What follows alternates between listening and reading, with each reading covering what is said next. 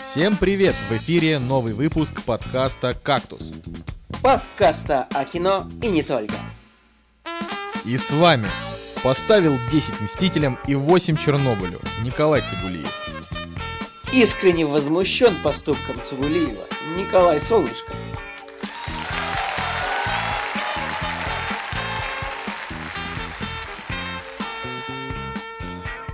Сегодня в «Кактусе». Стоит ли смотреть пятый сезон «Черного зеркала»? Люди в черном 4 International. На что похож? Новости Е3. Кино пришло в игры. Тайная жизнь домашних животных 2. Халтура для кинотеатра.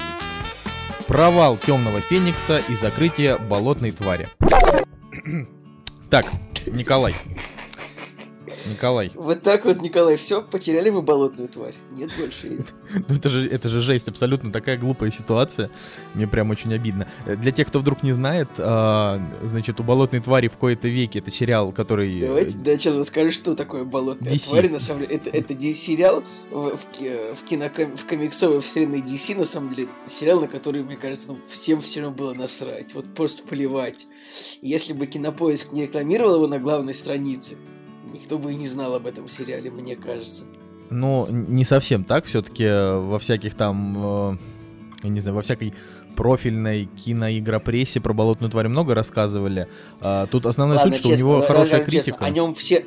О нем все знали, но никто не собирался его смотреть всерьез, мне кажется. Ну, до, до первых оценок, у него, говорю, у него хорошая критика, у него MDB 8,6, как бы, и после там буквально выхода первой же серии, э, значит, DC сказали, что они его закрывают, и типа в течение целого дня все СМИ такие, типа, вот, что же они его закрывают, что вообще как-то непонятно. Ну вот, а потом выяснилось, да, Николай? А потом выяснилось, что там что-то в, в бухгалтерии что-то напутали, и Лупа получил зарплату за попу, а, Пу- а Попа насчитал так, что, короче говоря, там в каком-то документе, в, э, в- в общем, в документе, в котором штат, в котором снимали сериал, что там был за штат, Николай? Орегон, Джорджия, что Да какой-то, какой-то из штатов. Сильва- Что-то такое. Какой такой какой-то штат такой, не Калифорния, не Флорида, какой-то такой поганенький штат.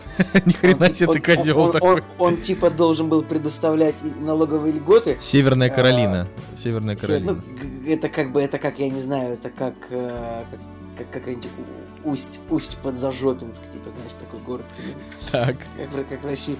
Значит, сумма, сумма налоговых льгот должна была быть что-то типа 40 миллионов долларов, а стала 14. Ну, то есть там 40, 14, это вот у- у нас, нас когда в школе учили, типа, как бы вот, ну вот, ты, ну, вот нас, нас в школе учили всегда, английскому, да, то есть 30, 14, 40, 14, и на самом деле, вот у русскоговорящих людей, которые учатся английскому, у них всегда проблемы есть с тем, чтобы вот правильно сказать, типа 3, 4, 13, э, 14, 30, 40, да? То есть нет, 3, 4, нет проблем, есть проблема 13, 14, 30, 40. Проблема с тем, чтобы вот э, сказать так, чтобы тебя поняли. Потому что вот, ну, когда ты, когда ты учишься говорить по-английски, ты вот 30 и 40 не сразу ты можешь понять, как это произносится. А еще есть 13 и 14, так это же вообще можно сломать язык. И вот видишь, американцы сами споткнулись, видимо, вот об, об собственные грабли. Вот так вот. Не нужно было такой язык придумывать. Можно было вот немно- немножечко более как бы разграничить, чтобы было вот три- Немножко 13, более. 14, 13, 30. Хотя это тоже довольно похоже. Четы- 14, 40, вот, это два разных слова. Никто не перепутает 14 и 40 Ай. в то время как 14 и 40. Это очень легко перепутать. Поэтому, в общем, история такая, что они думали, что, э, в общем, студия думала, что сериал им позволят снять дешевле на 26 миллионов долларов. А оказалось, что нет. Оказалось, что. Оказалось, что сериал нет. слишком дорого получается. Они такие, о, не-не-не, вы что? Ой, да. Так дорого мы не снимем. Это когда ты заказываешь какое-нибудь блюдо в ресторане, ты помнишь на, на ценник? Нет, это дорого. Ну, в общем... Типа, а, а типа приходишь такой, а, бизнес-ланч уже закончился? Нет, я не буду ничего заказывать. Вот, так вот скорее выглядит. Ну, я, все еще считаю, что новость довольно абсурдная, и что надо кому-нибудь перекупать с такими-то оценками, как бы сериал, очевидно. А, просто, просто это очень странно, потому что Warner-то все-таки ребята не самые бедные. Ну ладно, да, хорошо, 40 миллионов долларов, типа, конечно, не 14.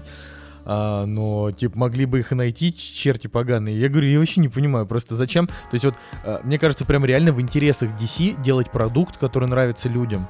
Вот это же, это же важно, типа, вот когда, когда их просто, критика просто с, с, ну, с дерьмом мешает, а потом Да, ну, оказывается... Николай, что- ну это самое, ну если, слушай, ну, если у них сериал заложено, что там сезон будет стоить 15 миллионов долларов, а оказывается, что он стоит 40. Ну, там, понимаешь, там Наоборот, всем... сезон заложено, что он будет стоить 40 миллионов долларов. Это, это условно. Ты же понимаешь, да, что фраза-то вообще, что на самом деле это мы вообще не совсем о том говорим. Что типа им налоговые послабления вот такие должны были дать. Настоящую эту сумму сезона мы не знаем. Может, там сезон стоит 100 миллионов, и они рассчитывали потратить на него типа 60, а потратят на него типа 86. Вот, я об этом. Понимаешь, да, это типа не деньги, которые они тратят на сезон, а это какие-то налоговые Э, послабления. ну, слушай, ну, да, ну, допустим, у них какие-то доходы вот с этого сериала были бы там, не знаю, 10 миллионов сезона. А оказалось, что просто расходы все перекрывают. Ну, какой смысл в этом тогда? Да, ну, в общем, я просто к тому, Вот что... Надо, надо, чтобы этот сериал просто кто-то перекупил. Вот, но в любом случае это, конечно, очень, очень смешно, что что люди даже просто не успели вообще ничего сделать, даже, даже его толком посмотреть, как вы сразу. Ладно, а что там по сборам у Темного Феникса? Потому что я не слежу за всем этим. Ну да, это самое. э, Значит, финальная часть франшизы Люди Икс наконец-то отмучилась и со- собрала в прокате очень мало, в Америке особенно, просто какая-то смешная сумма. Э, За первый уикенд было собрано э, 32 миллиона долларов. На самом деле это очень мало, это прям сильно мало. Хотя, на самом деле, вот если так посмотреть, то первый класс в свое время тоже собрал немного в Америке. Ну, первый И класс вообще- был не очень затратный, насколько я понимаю. Да, не знаю, тоже, наверное, миллионов, две- миллионов 150 он стоил.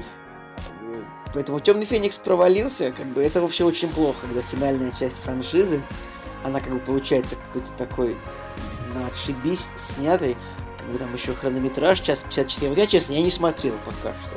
Но оценки 6. Ну, у него вообще все, все его как бы ругают, очевидно, и с такими оценками он далеко не уйдет. Но я его, я его даже смотреть не, не хочу, потому что, говорю, я вот помню, как я вышел после Апокалипсиса, просто, ну, ну, типа, Ну, то есть, Фильм вот тут плох. вот по темному, по темному Фениксу очевидно, что вот у него финальные сборы в Америке у него будут типа 74 миллиона долларов. И то не факт, что так, даже и в мире там 180, 200. Ну, это очень мало для...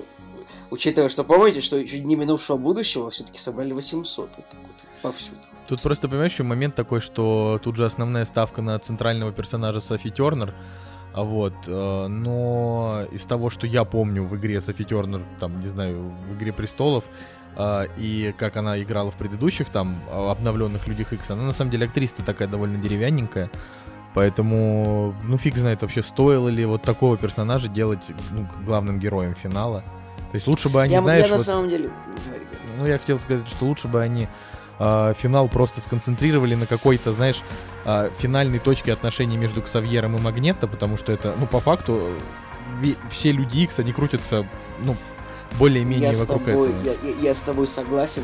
И знаешь, должен был быть, как бы вот именно весь маркетинг, весь постер должен был строиться вот типа с левой стороны Ксавьер, справа Магнит. Вот помнишь постер э, утомленный солнцем последней части, там где типа слева Михалков, а справа Да-да-да. Сталин. Да. Вот такой же должен быть постер был вот у этого фильма. Как бы это должна быть какое-то между ними битва. Но просто тема в том, что такое уже было. Типа противостояние между Магнета и э, Ксавером оно было еще в прошлой трилогии. Да. Поэтому как бы сложно прошлой было бы трилогии. эту также. В прошлой трилогии главным героем был как бы Росомаха, понимаешь? Он типа... Мне кажется, нет. Да-да. Да смотри, на самом деле Росомаха, типа, по факту, э, кого бы там они не пытались э, из героев сделать, там, я не знаю, Гром, или как ее звали-то, ну, который... Джин Грей, э. Шторм. Шторм, да, простите, Шторм, там, Циклоп, кого бы они ни пытались, и несмотря на то, что Джин Грей как бы была, да, типа, по факту главным героем последней, ну, не тоже главным героем, а то, вокруг кого сюжет последней битвы, все равно все разруливал Росомаха. Потом, значит, про Росомаху пошли сольники, а потом, значит, Росомаха был главным героем в Днях минувшего будущего. Ну и, соответственно, Это, было хорошо, конечно. вот. на и мой со- взгляд. Но я говорю, я дням минувшего будущего отношусь, ну, типа, говорю, нормально. То есть я, я не в восторге из-за того, что они там поднакрутили и что-то они не вывезли, но в целом-то, конечно, он был лучше, чем, например, Апокалипсис. Ой, вообще не знаю, когда вспоминаешь его, вот этот злодей, я говорю, я до сих пор просто вот... а, вот в мире, в котором Марвел уже ставят злодеями, ну не считая Таноса, да, потому что нужен какой-то супер злой, сильный злодей, они ставят в основном людей с какими-то своими проблемами, типа Барон Зема, типа там чувак из там Человека-паука, этот Homecoming, да, а, вот когда они потихонечку делают каких-то таких вот очеловеченных персонажей, в, в Людях X они, значит, э, по-прежнему там ставили каких-то просто злых синих мужиков. То есть это, вообще, ну понятно, в Темном Фениксе там не в этом замут, но тем не менее. Вот, я, я просто удивляюсь тому, насколько, насколько разные, короче, люди, насколько по-разному люди в, на студиях понимают вообще, понимают, типа, желания зрителей. Вон Марвел уже, знаешь, что они там э, они уже задумываются над первым мусульманским супергероем, супергероиней. Вот. Я в это не очень верю, честно говоря. Не, ну почему? Вот уже, вот уже, вот уже пишут, что, значит, э, может появиться первая мусульманская супергероиня Камала Хан. В комиксах большая фанатка и последовательница Капитана Марвел. Это юная генно-модифицированная пакистано-американка обнаруживает в себе способность к, трансформации тела и берет псевдоним Мисс Марвел после того, как Кэрол Денверс повышают в. Понимаешь, да? Капитан Марвел, типа, будет майором, что ли? Я не понимаю, это, это, же, это же старая добрая шутка, типа, почему Капитан Очевидность не может стать майором? Не знаю почему, но потому просто не может, в общем. Ну слушай, они вот чисто, чисто теоретически. Короче, надоели, надоели Марвеловцы. Все, хватит о них говорить. Людей, короче, дерьмо сняли, денег не получили, скорее всего. Все. Э, разговор об этом. Я, может быть, еще схожу посмотреть, но чисто ради того, что ну, мне вот не нравится дуэт Макэва и Фасбендер. Вот это просто, ну, не знаю, когда они еще вместе сыграют. Мне кажется, да, любой это... фильм, любой фильм с этим дуэтом вообще как бы должен ну, приносить деньги, я считаю. А этот фильм провалился и как бы, ну, не знаю, это как... Ладно, а, давай к премьере. Не знаю, это как слепить, это как слепить говно из конфетки, знаешь, вот так вот. Так, Николай, ты слишком много стал э, ругаться вообще в подкасте. Ну-ка, напишите в комментариях ему, чтобы он перестал, потому что я на него вообще никак не влияю. Может быть, вы ему скажете. О, ладно, давай, Николай, э, премьеры недели с тобой обсуждать будем. Вот и они! Премьеры недели! Итак, премьерный день, 12 июня э, 2000 Между прочим, День России. Года. Да. Сегодня праздник. День России это день, когда э, значит, Россия стала э, независимой. Я, я бы сказал, что это тот день в году, когда к которому готовятся все оппозиционеры, чтобы выйти на митинги. Ну, то есть это, знаешь, такая стандартная история, когда... Оппозиционеры, ты хотел сказать... Сейчас, сейчас, сейчас, сейчас я, сейчас я готова, сейчас я подожгу всем жопу. Ты сказал оппозиционеры, ты хотел сказать здравомыслящие люди? Ну ладно. Нет, ладно, я имел в виду, что ну просто все вообще к этому готовятся, и просто это очень забавно, что а, типа, ну там на одной стороне э, условно Москвы, да, там ходят люди с плакатами, на другой стороне там играют концерты, на которых там выступают всякие звезды. Ну, в общем, это стандартная тема. Но тем не менее, нас как бы как аполитичный, самый аполитичный подкаст вообще в истории, просто нас это не касается. А, у нас, значит, э, кино. И люди в черном интернете. Мы же должны сказать, что журналиста «Медузы» Ивана Голунова освободили, и это хорошо. Это очень хорошо, да. Но не, не стоит забывать, что все равно тысячи людей сидят в тюрьмах по сшитым белыми нитками обвинениях, поэтому... Вот. Продолжаем бороться, да, как говорится, обсуждая кино. Выше знамя борьбы. Ладно. А, у нас... я, всегда, я всегда веселился с того, что, ну, то есть, вот у всех стран, вот куда бы ты ни приезжал, ну, в большинство стран, ну, скажем, не знаю, короче, в большое количество стран, у всех стран есть, типа, День независимости практически, да? Так. У многих стран, например, а у России Дня независимости нет, ну, например, потому что Россия никогда никому не принадлежала, да? Типа, Россия всегда была так. самостоятельно, вот. Но у нас сегодня вот День России, как бы день принятия декларации о государственном суверенитете. Ну, просто я тебе говорю, что у нас нет такого, как День независимости. Потому что мы, у нас тополя, у нас это, у нас я, я все еще помню, когда ядерно это... покарать Америку можем хоть сейчас. Помню, когда я первый раз оказался где-то там в Европе, значит, и мы что-то ехали где-то, не знаю, на электричке, и там, ну, знаешь, и там такие же бескрайние леса, поля и березы, и мне что-то так грустно стало в тот момент. Я подумал, блин, ну как так? У них тоже есть березы. Какого черта, типа? Я просто... У нас, у нас были хотя бы березы, а тут оказывается, что... Оказалось, Мне кажется, если всех не только жителей России есть. отвезти куда-нибудь в Германию, чтобы они там, знаешь, погуляли по ней, увидели это все, они потом при- приедут и очень будут сильно расстроены, потому что они скажут, блин, там тоже березы и раздроченные А дома, как но, так? но люди Почему живут у немцев березы, хотя мы же победили в войне, да? Вот так Да, да, да, вообще Вот так вот такие будут вопросы. Ладно. Ладно, минут, минутка политики за... поли- Отшутились мы немножечко, это самое, все. Фух, выпустил пар, давай, продолжай. Давай, давай, ну что продолжать? Ты, ты рассказывай. Люди в Черном Интернешнл так вышло, что а, значит, наш э, люби- любимый всеми нами Цигулеев, а, значит... Как ты назвал мою фамилию? Цигулеев.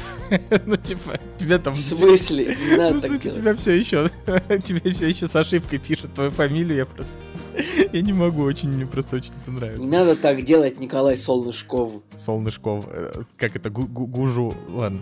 А, короче, посмотрел «Люди в черном Интернешнл», давай, Николай, рассказывай, потому что, потому что нам, нам надо знать. самое- Слушай, Николай, ну я так скажу честно, вот это неплохо, вот если очень быстро сказать, это неплохо, но это хуже, чем было раньше. Не очень есть- быстро, нам нужно подробно, у нас же подкаст, Нет, Николай. конечно, конечно. Это вот, если бы, знаешь, если бы как выглядела э, статья об этом фильме э, от меня, колонка, типа, вот, вот колоночка, знаешь, правда, обычно все журнали, все, вся кинопресса, она обычно очень э, хитро вывернутые ставит заголовки, э, ну, на, на какие-то тексты о фильмах, типа, вот если фильм пишут, если пишут текст про фильм «Люди в черном», э, то обязательно название текста об этом будет типа «Высокий блондин в черном ботинке». Кстати, я уверен, что я уверен, что можно найти будет на, каких- на каких-нибудь, на каком-нибудь кин- киносайте вот рецензию на людей в черном, которая будет называться вот именно так «Высокий блондин в черном ботинке», потому что Крис Хемсворт... Хороший фильм, кстати, «Высокий блондин в черном ботинке», мне нравится. ну, С Пьером Пьер Ришаром, Ришар. если что. Пьер Ришар, конечно, там. Ну. Вот. Короче говоря, «Люди в черном Интернешнл», он, он, он, знаешь, он, он очень стерильный, во-первых. То есть, как бы, там реально нет, нет каких-то опасных шуток, как-то вот нету каких-то опасных даже сюжетных поворотов. То есть, чего-то такого нету, за что фильм можно было бы разуничтожить, прям, разбомбить. Так сейчас же А- американцы не снимают такие фильмы, которые можно Вот разбомбить в том... какие-то острые шуточки. Как-то, вот, не- нет, это даже не то, что, даже не дело не в острых шутках, а в том, что, как бы, сюжет достаточно такой. То есть, он, ну, как бы, как вот главная героиня попадает в ЛВЧ. Я просто не смотрел трейлеры вообще, не знаю, рассказывалось ли это в трейлере, там, как она попадает в да. черную. Ну, как Типа, что она просто пришла. Да, просто пришла. Она Сказала, я за вами пришла. следила всю свою Я- жизнь, я и хочу к вам. здесь работать. А, я не знаю, но мне кажется, что это проявление а, очень большой сценарной лени. То есть, просто вспомните, как Уилл Смит попал в «Людей в черном» в первой части. И вот если так сравнивать э, «Люди в черном International с первым фильмом, на самом очень много всего потеряно. То есть, потеряна атмосфера вот этого того, что как бы человек попал в какое-то очень таинственное место, в которое он не мог попасть так. Так она просто шла по улице, увидела, как люди в черном работают, ну, как бы, она там нашла, что метеорит там падает, увидела, как люди черном работают, за ним поехала за ним на такси и попала к ним в офис. Но это, это первые пять минут фильма. Я не думаю, что это прям спойлер очень большой. Но Так. Короче, вот если так вот сравнивать э, с, первым, с первым фильмом, то это очень много потеряно. Это гораздо хуже. Как вот, как если сравнивать второй Тихоокеанский рубеж с первым, то атмосфера потеряна напрочь. Не, ну ты понимаешь, если ты сравниваешь люди, люди в черном Интернешнл с э, Тихоокеанским рубежом 2, э, то ну то Тихоокеанский рубеж 2 это же совсем фильм на 5 из 10, понимаешь, он типа очень плохой. Он такой, типа, ну, такой цирковой какой-то, знаешь, если первый серьезный, более-менее. Я, конечно, не разделяю вот эту ва- вашу с Анастасией Николаевной любовь к этому фильму, но он все равно клевый. А, но вторая часть, она же совсем плохая. Неужели люди в черном Интернешнл настолько же плохая? Нет, она не настолько плохая.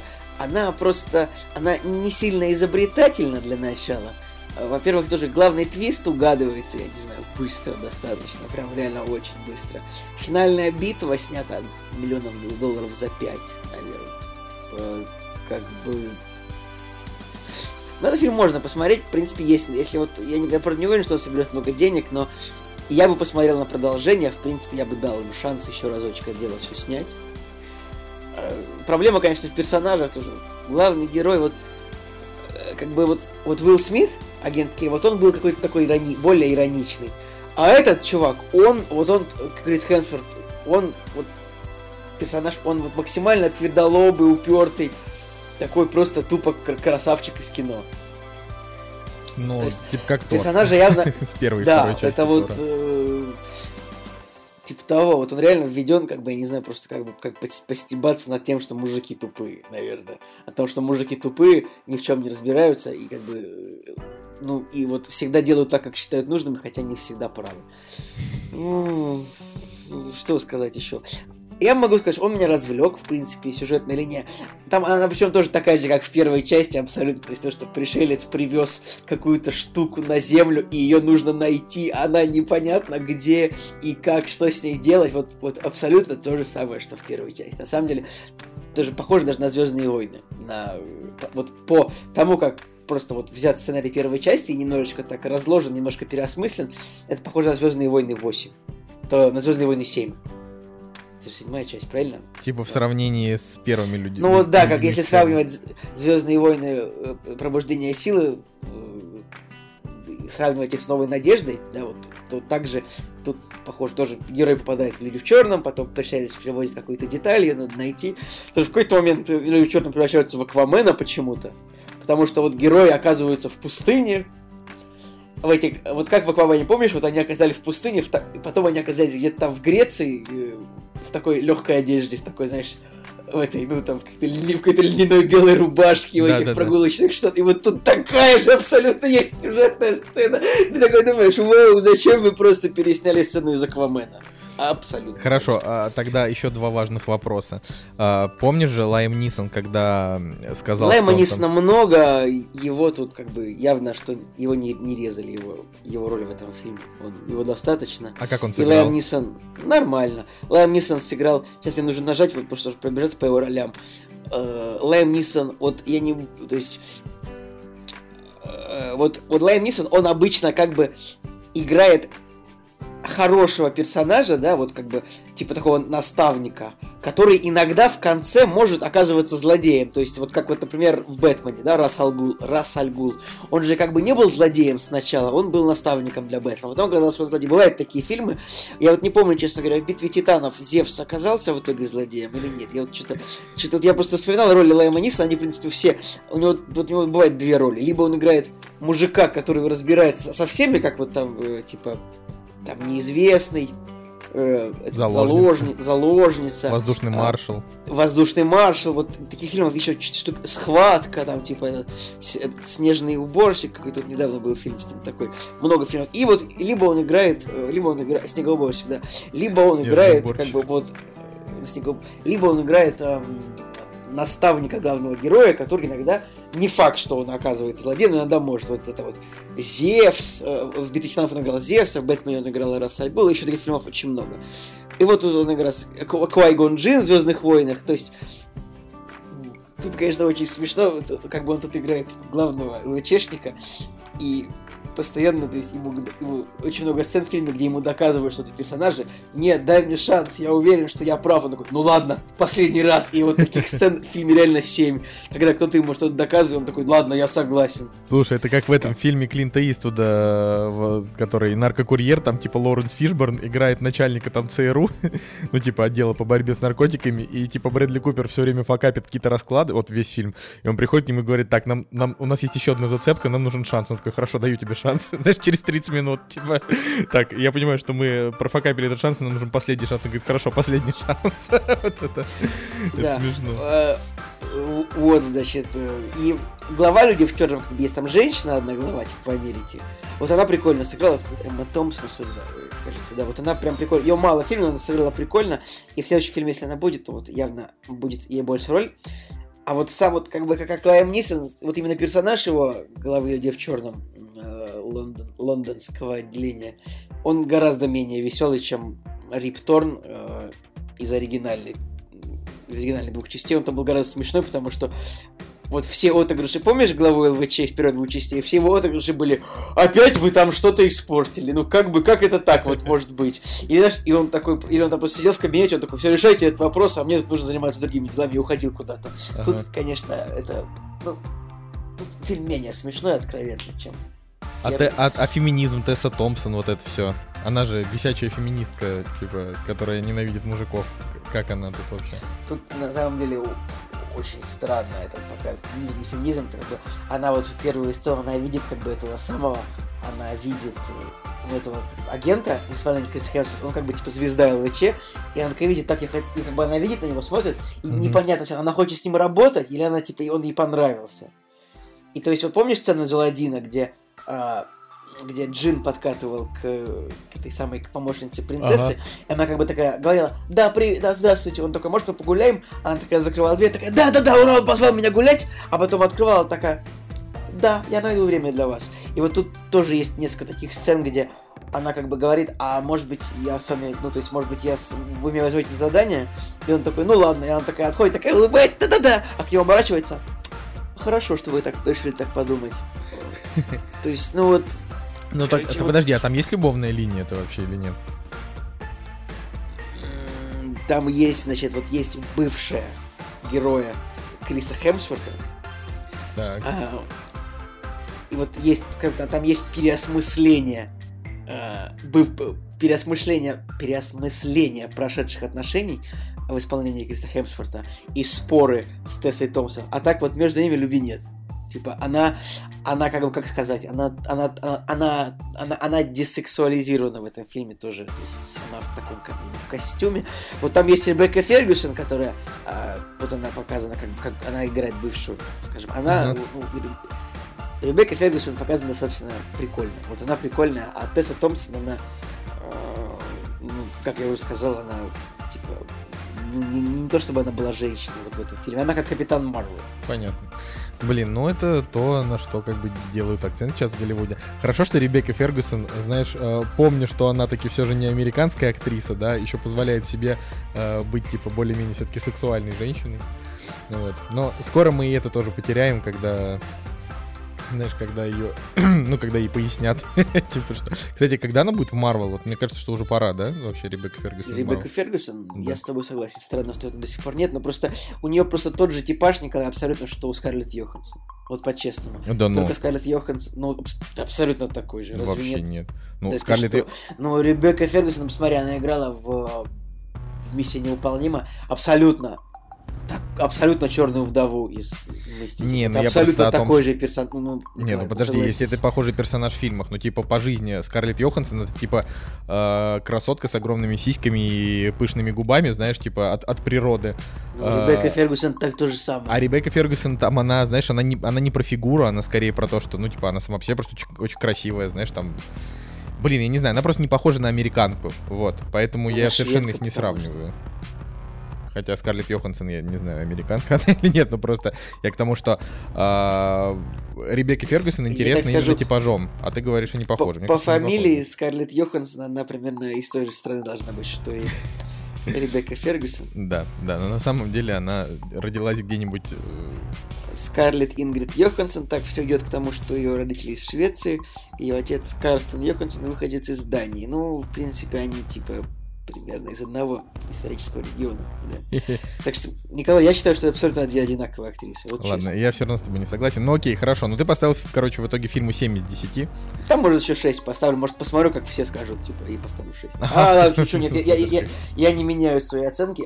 Короче, если говорить так, вот, резюмируя, то «Люди в черном 3», они, в принципе, могут развлечь, но они достаточно стерильные, достаточно беззубые. Но, как бы, но они не отвратительны. То есть, во время фильма вот, вот ни разу такого, чтобы «О боже, какая отвратительная тупость!» Хотя я бы нашел, вот я уже нашел там, типа, киногрех в том, что ну, как бы, вот вы поймете там, что, типа, никого не обыскивают там при входе в ЛВЧ, там можно пронести любую хрень. Это, это вот, можно обратить на это внимание. А так, еще, конечно, проблема в том, что понатыкано очень много моментов просто из других фильмов. Ладно, возьмем, возьмем цитирование этого, возьмем цитирование э, первых людей в черном не будем это вменять в грех. Например, там есть э, как бы главный злодей, там это вот показывали два главных злодея в трейлере? Да я не нет? знаю, нет, наверное. Ну ладно. Ну там два злодея, как бы это они тоже там, два близнеца. То есть два близнеца с дредами. Я, конечно, все понимаю, ребят, но мы все смотрели матрицу. Я все, я все понимаю, но вот в Матрице было два, помнишь два близнеца с дредами там? Из второй части, да. Да, из второй части. Тут то же самое, только они здесь чернокожие. Ребят, я все понимаю, но мы все видели Матрицу, и это очень сильно бросается в глаза. То, что вы берете таких же абсолютно героев, только другого цвета кожи. Это очень странно. А, что еще? Потом люди в черном больше не носят очки Ray-Ban. Это Как не грустно. какая- А какие они ну, носят? какая- ну, какая-то другая фирма, которую сложно прочитать вот так. Ну, понимаешь, когда люди делают очки, вот, ну, то есть ты же не можешь вот прочитать название очков, потому что там маленькие буквы написано. Ага. И часы у них другой фирмы, и машины у них уже не те, что раньше. В общем, э, и актеры теперь белые. и- Не, ну смотри, часы в общем, Гамильтон, вроде прикольные часы. Те же, они прикольные, да нет, я не говорю, что они плохие. Просто... А вот тачка там Lexus, просто- да, насколько я знаю? Да, Lexus там был. По-моему, там не только был Lexus, но, короче говоря, перела- перелопатили они. Там были Lexus и Toyota. Так, ну так а что в этом Ну, потому что плохого? Lexus, Toyota, ну, люди в черном на японских автомобилях. Ну а чё? Ну, это не как-то не это, это не вяжется просто. Потому что, поскольку люди в черном, это, ну, допустим, в Нью-Йорке это же американская спецслужба. Ну, блин, кто им позволит купить себе японский автомобиль? Что это за бред? Все американские спецслужбы ездят на Кадиллаках, на Шевроле, на General Motors, а тут они ездят на Тойотах и Лексусах. Ну, э, я, конечно, понимаю, что это люди в черном International, я уже докапываюсь абсолютно абсурдно, но просто вот эти люди в черном это максимально не те люди в черном, которые были вот в 90-х 2000-х. Вот, вот максимально не те. Я понимаю, я- я также понимаю, что это не настолько культовая франшиза, что я бы, э, что я бы как-то мог бы цепляться за нее. Пропали оригиналь- оригинальные люди в черном. Нет, просто это друг, другое достаточно кино, которое тоже можно посмотреть, но, скажем так, тратить больше, чем 280 рублей за билет я бы не стал. И в 3D ни в коем случае не надо идти. Я ходил, конечно, в 2D. Я вот, кстати, знаешь, что заметил? Сейчас пытался найти статью про то, какие же там очки носят люди в черном, и просто наткнулся на 10 э, рекламных статей по поводу часов Гамильтон. То есть, видимо, действительно есть какая-то надежда продать, да, какую-то партию этих часов. То есть, помимо... Я просто не знаю, это часы, это за- как бы, ну вот, а- очки Ray-Ban, вот они стоили, не знаю, 100-200 долларов, в принципе, их можно купить. Может, там, э, ну, там 150-300 долларов они стоят в среднем. Сколько стоят часы Hamilton? 5 Читаю. тысяч долларов. Нет, я, 10 я, я- долларов. нет, ну не ну, Николай, не сходи с ума. Ну, а А, ну, Ventura Quartz сколько 57 стоят тысяч часы? рублей, Ventura Chrono Quartz 64 500, Ventura Auto 70 а, ну то есть ты, 700. ты- 1000 долларов. Ну ладно, Да, 1000 долларов. нормально. Ну, то есть это я к тому, что это вот прям с официального сайта, э, значит, Гамильтон Watch, э, часы люди в черном.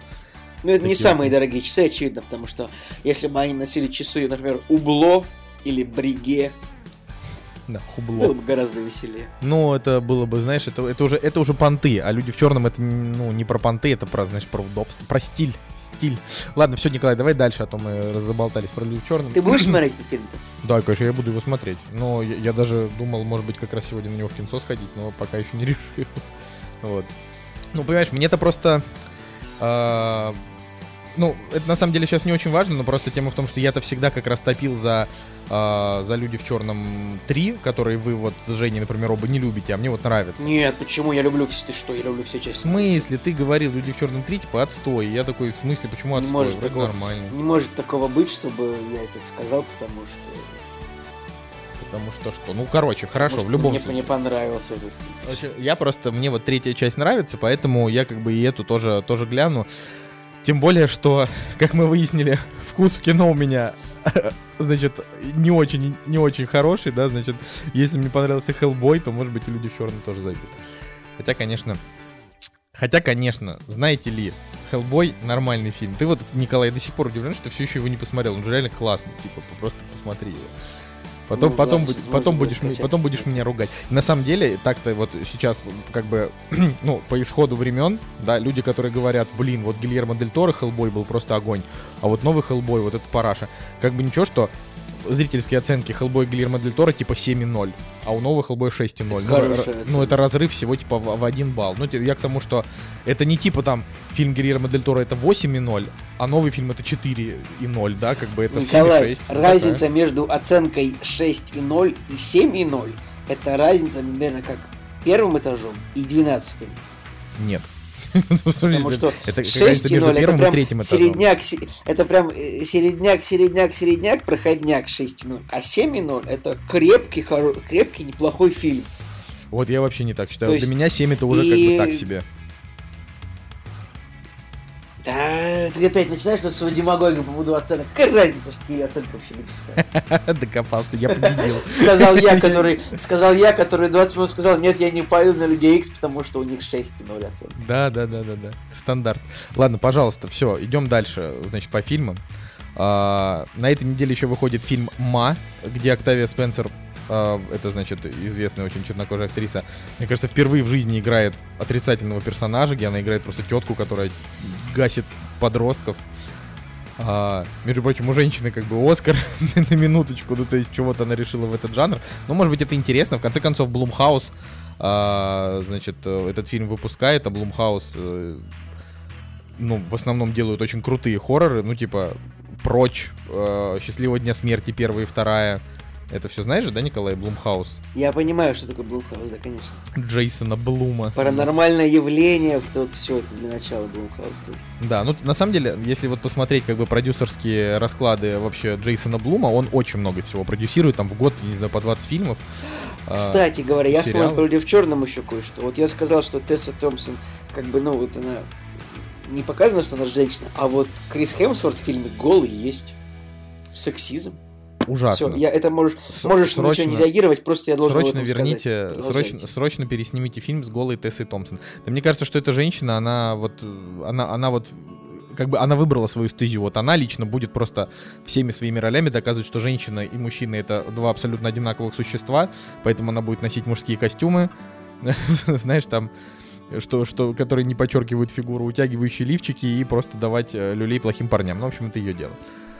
Да, вот, возвращаясь к Джейсону Блуму, он же э, продюсер, например, Апгрейда, который Жене очень нравится, он же продюсер фильма Сплит, а, он же Да, продюсер крутой фильма мужик «Визит». Джейсон Блум, крутой, крутой, Николай, н- можно не представлять его лишнего. Не, ну я просто о том, что типа он не столько, не столько прям вот э, человек, который типа продюсирует какие-то Оскаровские, а он просто такой вот мастер, э, мастер как бы запуска хорошего остросюжетного кино. Я не удивлюсь, если вот тот фильм, который Хотя нет, наверное, это все-таки не он. Там, где, помнишь, э, влезли дети в дом к слепому.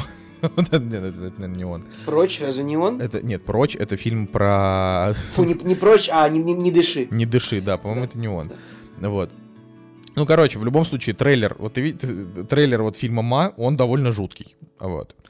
И, конечно, интересно посмотреть на то, как Октавия Спенсер будет играть, э, ну, убийцу детей. И вообще, насколько американцы смелы для того, чтобы э, сейчас, да, выпускать такие фильмы. Ну, потому что слэшеры, как бы, понятно, они всегда выходили по 30 штук в год, это понятно, но а фильмы, которые рассчитывают на какие-то большие сборы, они же сейчас все дофига политкорректные, там толком-то никого и не убьешь. Поэтому мне даже вот интересно, что они вообще сделают с этим. Вот, так. Как ты никого не убьешь толком. В смысле? Ну, я к тому, что... Ну, как бы фильмы становятся стерильнее из года в год, да, и я просто не вижу, как сделать хороший, крупнобюджетный, э, ну, ладно, нет, хороший массовый фильм, да, который, которому люди будут ставить высокие оценки. Я про это, я не про, не про дерьмовые слэшеры, да, в которых, э, ну, типа, будут кого-то там жестоко убивать. вот я об этом. Ну, просто, да, даже если мы берем какой-нибудь, какие-нибудь фильмы того же Блума, да, там, по большей части, там мало кто умирает, там просто напряжуха основная. Ну, А на тут как бы- секундочку.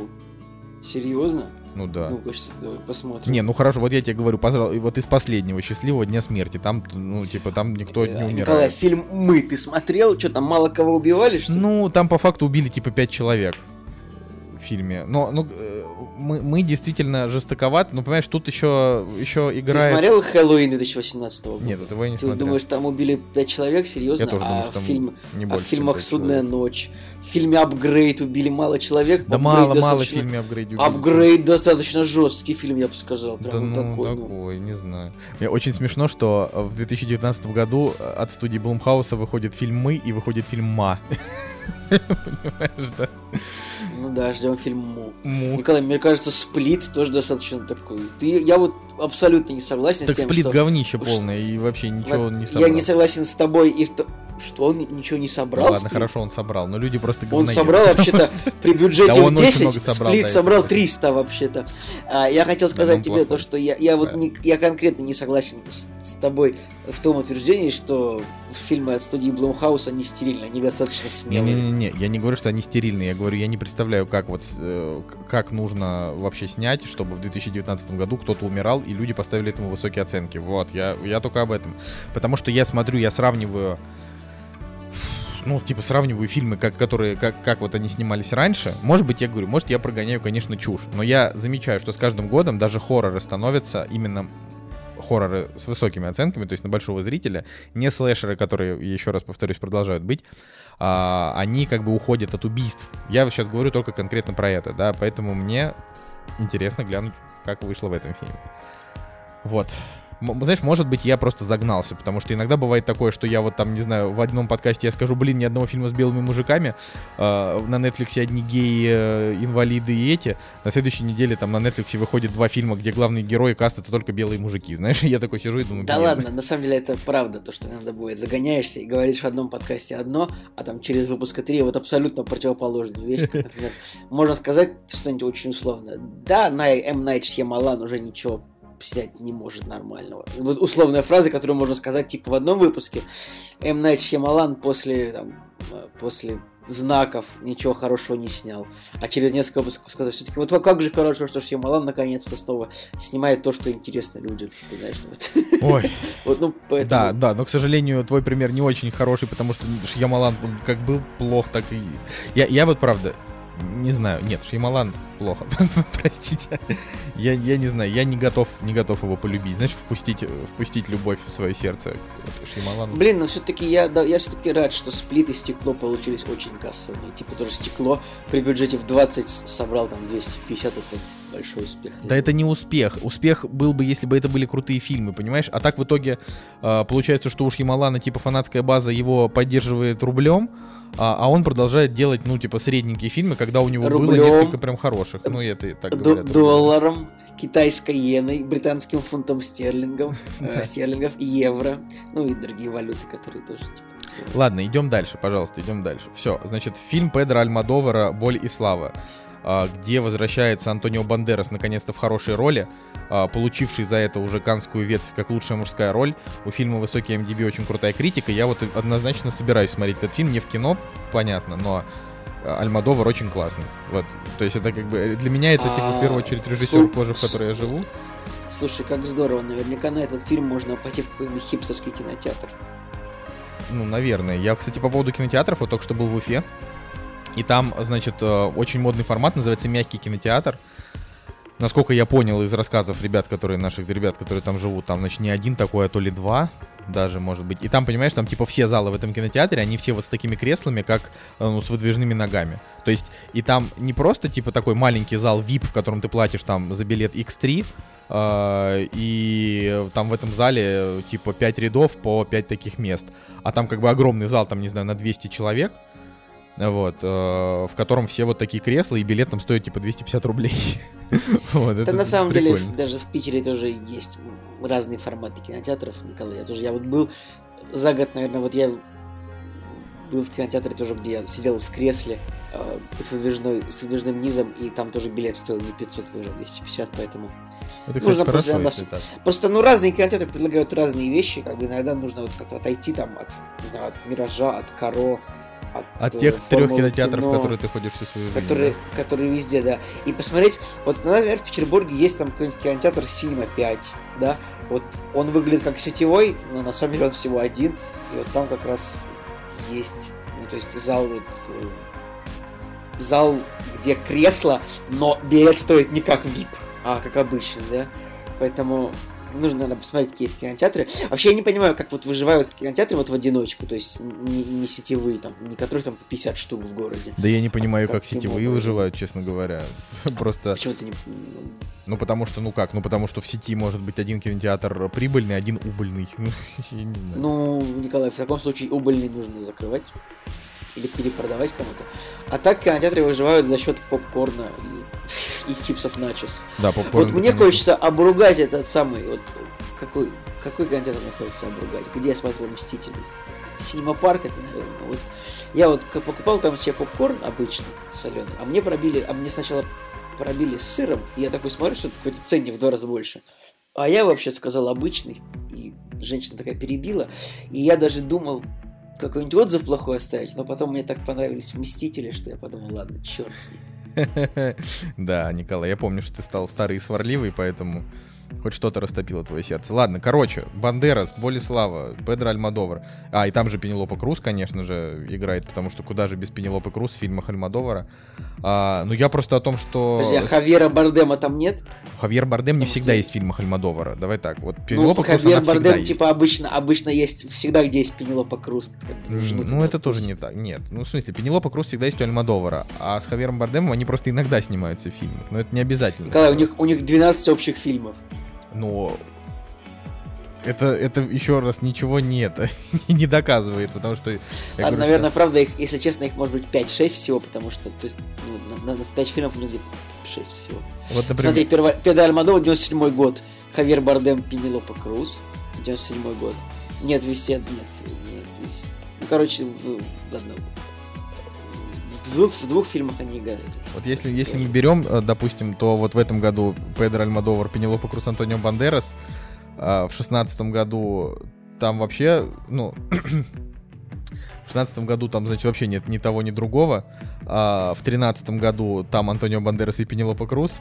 А в 11 году Антонио Бандерас, Елена Аная.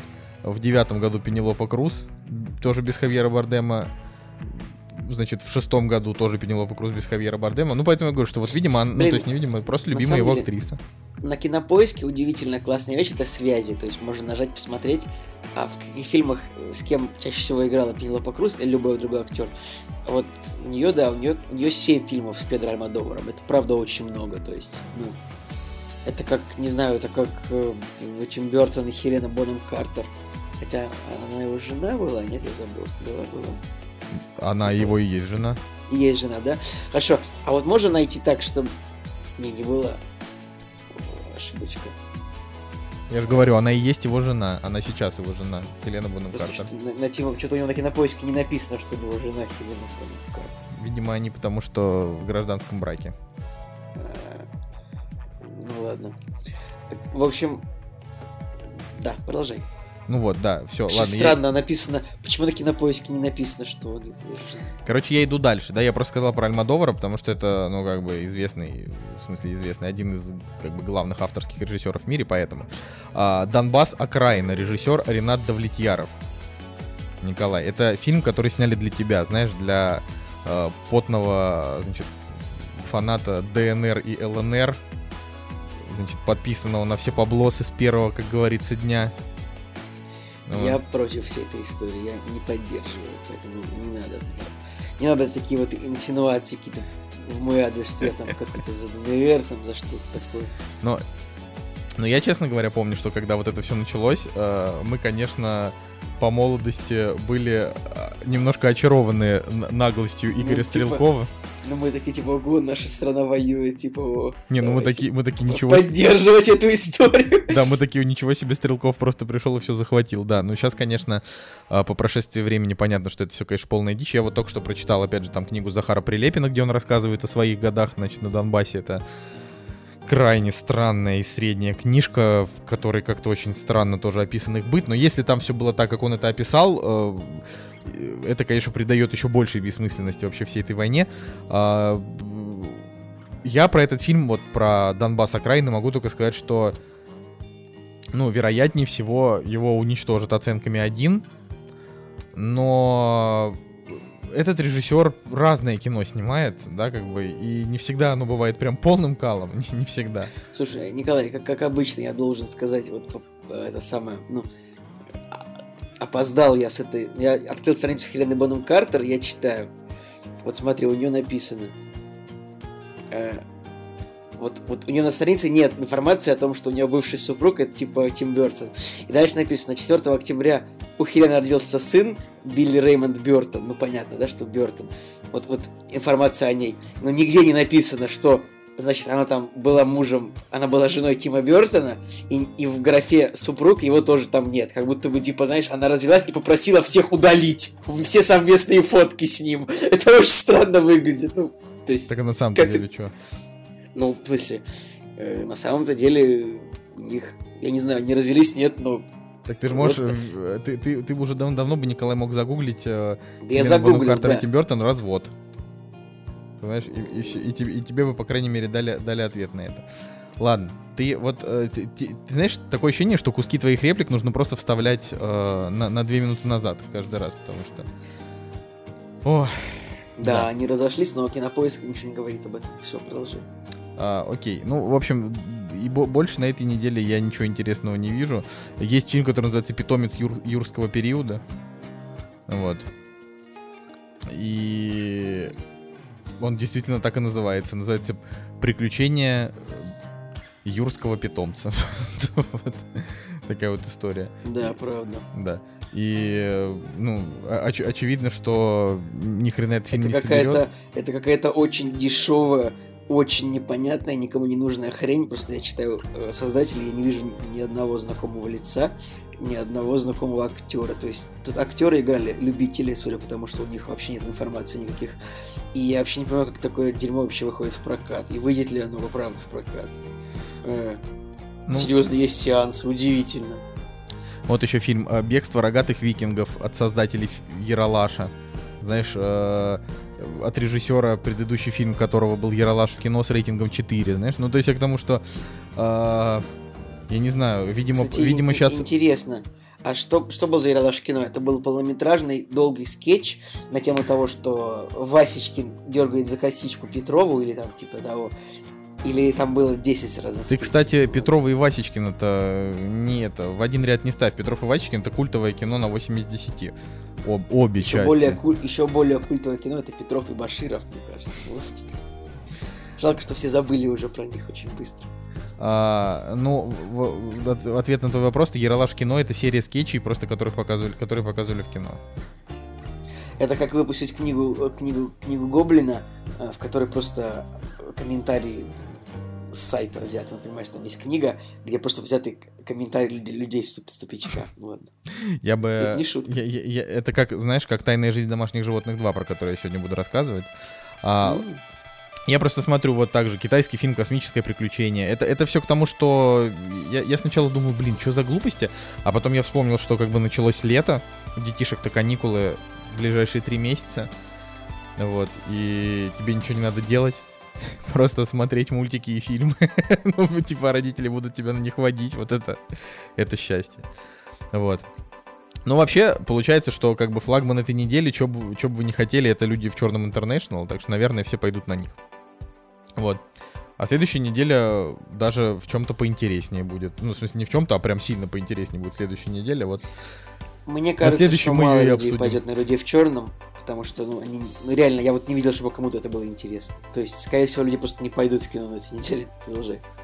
Глянем. Да все, я просто, я, я о том, что... т- Николай, главный фильм «Лето для тебя» выходит 27 июня. Называется он «Битва за Землю», про сражение с инопланетянами людей. я Джоном жду вообще, у, у него неплохой рейтинг 7,0. Это, значит, достойное кино. У него Я как бы правда шесть- жду. 6,9 и 5,4 на кинопоиске. Но я понимаю, что ты, конечно же, на него пойдешь. 5,5 на кинопоиске, да? Блин, обидно. 5,4 даже. Блин, что-то кинокритики, неправда, не очень. Ну, Блин, обидно, я ждал. Да, да, да, ой, фильм- блин, как любой фильм про инопланетян, потому что фильмы про инопланетян снимаются с говнища. Нет, во-первых, это фильм от режиссера «Восстание планеты обезьян», очень хорошего фильма. Ну, как бы хорошего, но... Фильмы Это- про- Николай, вот можно я сейчас скажу? Это вот все, значит, смотрите, мы, мы закончили про премьеры, э, значит... сейчас у Николая, кажется, будет бомбить Не-не. жопу, судя по тому, что он сказал, Николай, можно я сейчас скажу? Не, Давайте, не-не-не, надевайте противо, это, противо огне- огнеупорные маски, вот это всё. Совет- Советую вам Как- спрятаться. Как бесит вообще, да, просто, просто разбегайтесь, людишки. Э, Я к тому, что все, мы заканчиваем с премьерами, переходим. «Кактус» — подкаст о кино и не только. См- Смотри, я вообще не могу представить, как снять фильм про инопланетян так, чтобы он был не хреновый, потому что инопланетян показать То есть вот снимать фантастику, где типа очень много разных планет, это норм, потому что в этом мире как бы существует, да. А вот где, ну типа вот есть Земля, и люди не знают, что есть какие-то другие, значит, существа, и тут появляются инопланетяне, какими бы серьезными ни были трейлеры, рано или поздно, это все равно все превращается в то, что какие-то зеленые человечки или какие-то насекомо, насекомоподобные существа начинают атаковать людей, а люди сначала умирают, а потом понимают, что в принципе дробовик-то их берет и начинают их гасить. Все, вот просто. Ну, Николай, ты понимаешь, что фильмы про инопланетян, они могут быть больше даже про атмосферу. То есть как какие-нибудь знаки. Ну, знаки, типа, один из самых худших фильмов в истории считается американцами, так-то, на минуточку. Я как бы сейчас свое мнение вообще не говорю, но, типа, это фильм просто, который Почему? ненавидит американцев. Почему? Потому что, ну, типа, его же просто уничтожают вообще и критика, и, и блогеры амери- Да иностранные. Почему? У него нормальный рейтинг, у него большие сборы. Не, ну, в смысле, сборы у него большие, потому что это ж Ямалан. Нормальный Понимаешь? фильм. Разные вещи. Уж Ямалана большие сборы на, на практически любое кино, которое он снимает. Ой, хотел, и хотел вот, сказать и вот берешь «Сплит». и говоришь просто неправду, то что смысле? Я знаки не говорю как неправду. ненавидит. Нет, нет, я на полном серьезе тебе говорю, ну посмотри Хорошо, ну не знаков. зн- ладно, не знаки. Война миров. Хорошо. Нормально снят фильм с неплохим. Вот там, там фильм весь про атмосферу. Не обязательно, на самом деле, снимать кино про инопланетян нас так, чтобы это вот оно прям погружало тебя вот именно в мифологию этих инопланетян. Блин, в какое-то большое столкновение. Это просто же, может быть, как бы это самое. Это может быть фильм про а, мрачную, гнетущую атмосферу безысходную. как бы. блин, вообще не могу. Ну вот я говорю, я, я не могу согласиться Прибытие только- какое-нибудь, прибытие Дэни Вильнева. Это что, Вот смотри. фильм? Прибытие это раз, э, район номер 9 это два. Все. Кловерфилд, дом 10. Кловерфилд. Неплохой фильм. Кл- ну, Кловерфилд, он вообще хрен пойми про что. Там даже непонятно вообще, что это инопланетяне или нет. Но монстра, например, это, скажем, не про инопланетян, это просто про монстра. Это про Годзиллу, как бы фильм, да. да. Ну, Понимаешь? Ну, блин, э, я тебе. День, День независимости, первая часть, прекрасный боевик, просто отличный. Да, это клевый боевик, но там инопланетяне, инопланетян. это же, ну как бы, понимаешь, вот, ну вот, э, это же такой жанр, как бы, просто вот, это же просто сеттинга тема больше, а внутри которого уже существуют жанры. То есть, фильм про инопланетян, это может быть боевик, как День независимости, это может быть как Кловерфилд 10, это может быть какой-то герметичный триллер, как любили говорить в подкасте Полкино. Э, Что там это еще? Это может быть, это может быть полуужастик, как знаки. Поэтому, как бы, Ну, я, это же просто сеттинг инопланетяне. Вот я, я говорю, я все еще уверен, что невозможно Это может снять быть- нормальный это фильм про может быть, инопланетян, где Николай, показаны инопланетяне. Это может быть фильм про десантников, как инопланетное вторжение, битва за Лос-Анджелес. Это может быть тупое говно, как Skyline. Николай, Николай, инопланетное вторжение битва за Лос-Анджелес это параша просто, просто чер- чертовейшая, просто вообще. Ну, ну да. Такая Согласен. же, как и вот этот вот тоже фильм будет «Битва за землю». Э, Я, я просто, еще раз говорю, вот «Прибытие» Николай, круто. Вот, вот Су- Супер 8 нормальное кино? «Супер 8» нормальное кино, но это, ну вот, это... это... как нет, это фильм как бы по факту про инопланетян, не на, но как бы вот это, но по факту это типа приключенческий фильм про детей, правильно? Вот я о чем и говорю. Я- мо- мой вот разговор, это, то есть ты все, все верно сказал, а, но я о другом. Я о том, что вот фильмы, где а, есть Земля, и люди начинают сражаться с инопланетянами, которые там появляются, а, это, ну, чаще всего это полная хрень. Даже, Чаще всего это реально говно. даже э, День независимости это на самом деле хрень, просто там непло- неплохие актеры, э, как бы. Ну, неплохие актеры, и для давай, тех лет смотри, он снят стройно. фильм- ну, вспомни вторую часть фильм- независимости. Ну, это вообще говнище. Просто. Но, например, вот э, «Грань будущего» хороший фильм, хороший фильм. Грань Это будущего фильм вообще. про инопланетян? Э, Нет, это смотри, боевик, еще раз, это, «Гра- это «Грань Том будущего» это не фильм про то, как на Землю напали инопланетяне, люди начали с ними сражаться. Это фильм про то, как вот уже Ты есть вот- сражение. Ты не прав, ты не прав. Это фильм ровно про то, как на Землю напали инопланетяне начали с нами сражаться. Давно. По факту это то- Том Круз муви. Ну, слушай, это ну тут- отдельный жанр. Это, это все-таки фильм типа про вот эти вот временные петли, понимаешь, мне как-то, я говорю, я- вот смотри, у Дня независимости 59 мета, метаскор, ну это я так, н- н- просто вот потому что эти фильмы, их э, критики, это правда не очень это- любят. А сейчас я ничего, тебе то, что- знаки скажу, то, что потому что я просто- боевик, то, что боевик не любит критику, это нет ничего. У знаков тоже удивительного. 59. Желтый, желтый метакритик. Нормально, это вообще огромный метакритик для фильма, блин, где инопланетяне ходят в кукурузе. Это вообще Да, а потом, а потом их метакритик. убивают водой. Господи, боже ты мой. Да. Ай, ладно. Так, и- у фильма прекрасная атмосфера, вот как бы ты его смотришь первый раз, у него гениальная атмосфера у фильма, значит, прекрасная атмосфера загадочности вот этой, и как бы, конечно, у него тупой, финал тупое говно, но как бы, Шьямалан, Шьямалан. Мгм. Ладно, все, я хорошо, я не спорю. А, Ты что-то вообще, ты идём- погнал на фильм про инопланетян, хотя это же просто сеттинг, внутри которого работают другие жанры. То есть, серьезно, вот абсолютно. Это же просто сеттинг, это же просто декорации, это- в внутри которого э, работают другие жанры. Все. Чего? Район номер 9. Это что, фильм про инопланетян? Нет, это фильм про негров. Блин, Э, ну- в. Я все-таки... Ладно, короче, смотри. Прибытие, это что, фильм про инопланетян? Нет, это фильм про что-то там какие-то отношения людей. вот именно помню. такие фильмы и получаются, а фильмы про сражение инопланетян они Ковбои не против пришельцев. Это что, фильм про пришельцев? Нет, это фильм про ковбоев против Это пришельцев. Не- невозможно. Эти- Вы понимаете, Цагулиева просто переговорить его на тему того, что... То есть объяснить ему, что фильмы про инопланетян несостоятельны, невозможно. Да, норм... да, блин, последнего Тихоокеанский рубеж фильм про инопланетян или нет, Николай? Что ты говоришь? Тихоокеанский рубеж фильм про инопланетян или не про инопланетян? Нет, Тихоокеанский рубеж это фильм не про инопланетян, это фильм про кайдзю. А про кого? Про огромных это вообще монстров? другой жанр. Но они же инопланетяне, как бы, они с других планет, правильно? Нет, они вылезли из центра Ну? Земли, ну там случился раз Они вылезли из портала, который находится на другой, но всё плане- равно. на, другой, Это не на планета. другой планете. Нет, это как бы инопланетяне, потому что они как бы с другой планеты в любом случае. Там же тоже, ну типа в том измерении там же тоже есть очевидно планета. Там же не может быть просто пространство, в котором ну, люди живут. Да-да-да. Николай, давай еще этот Мстители фильм про инопланетян, потому что Танос инопланетянин.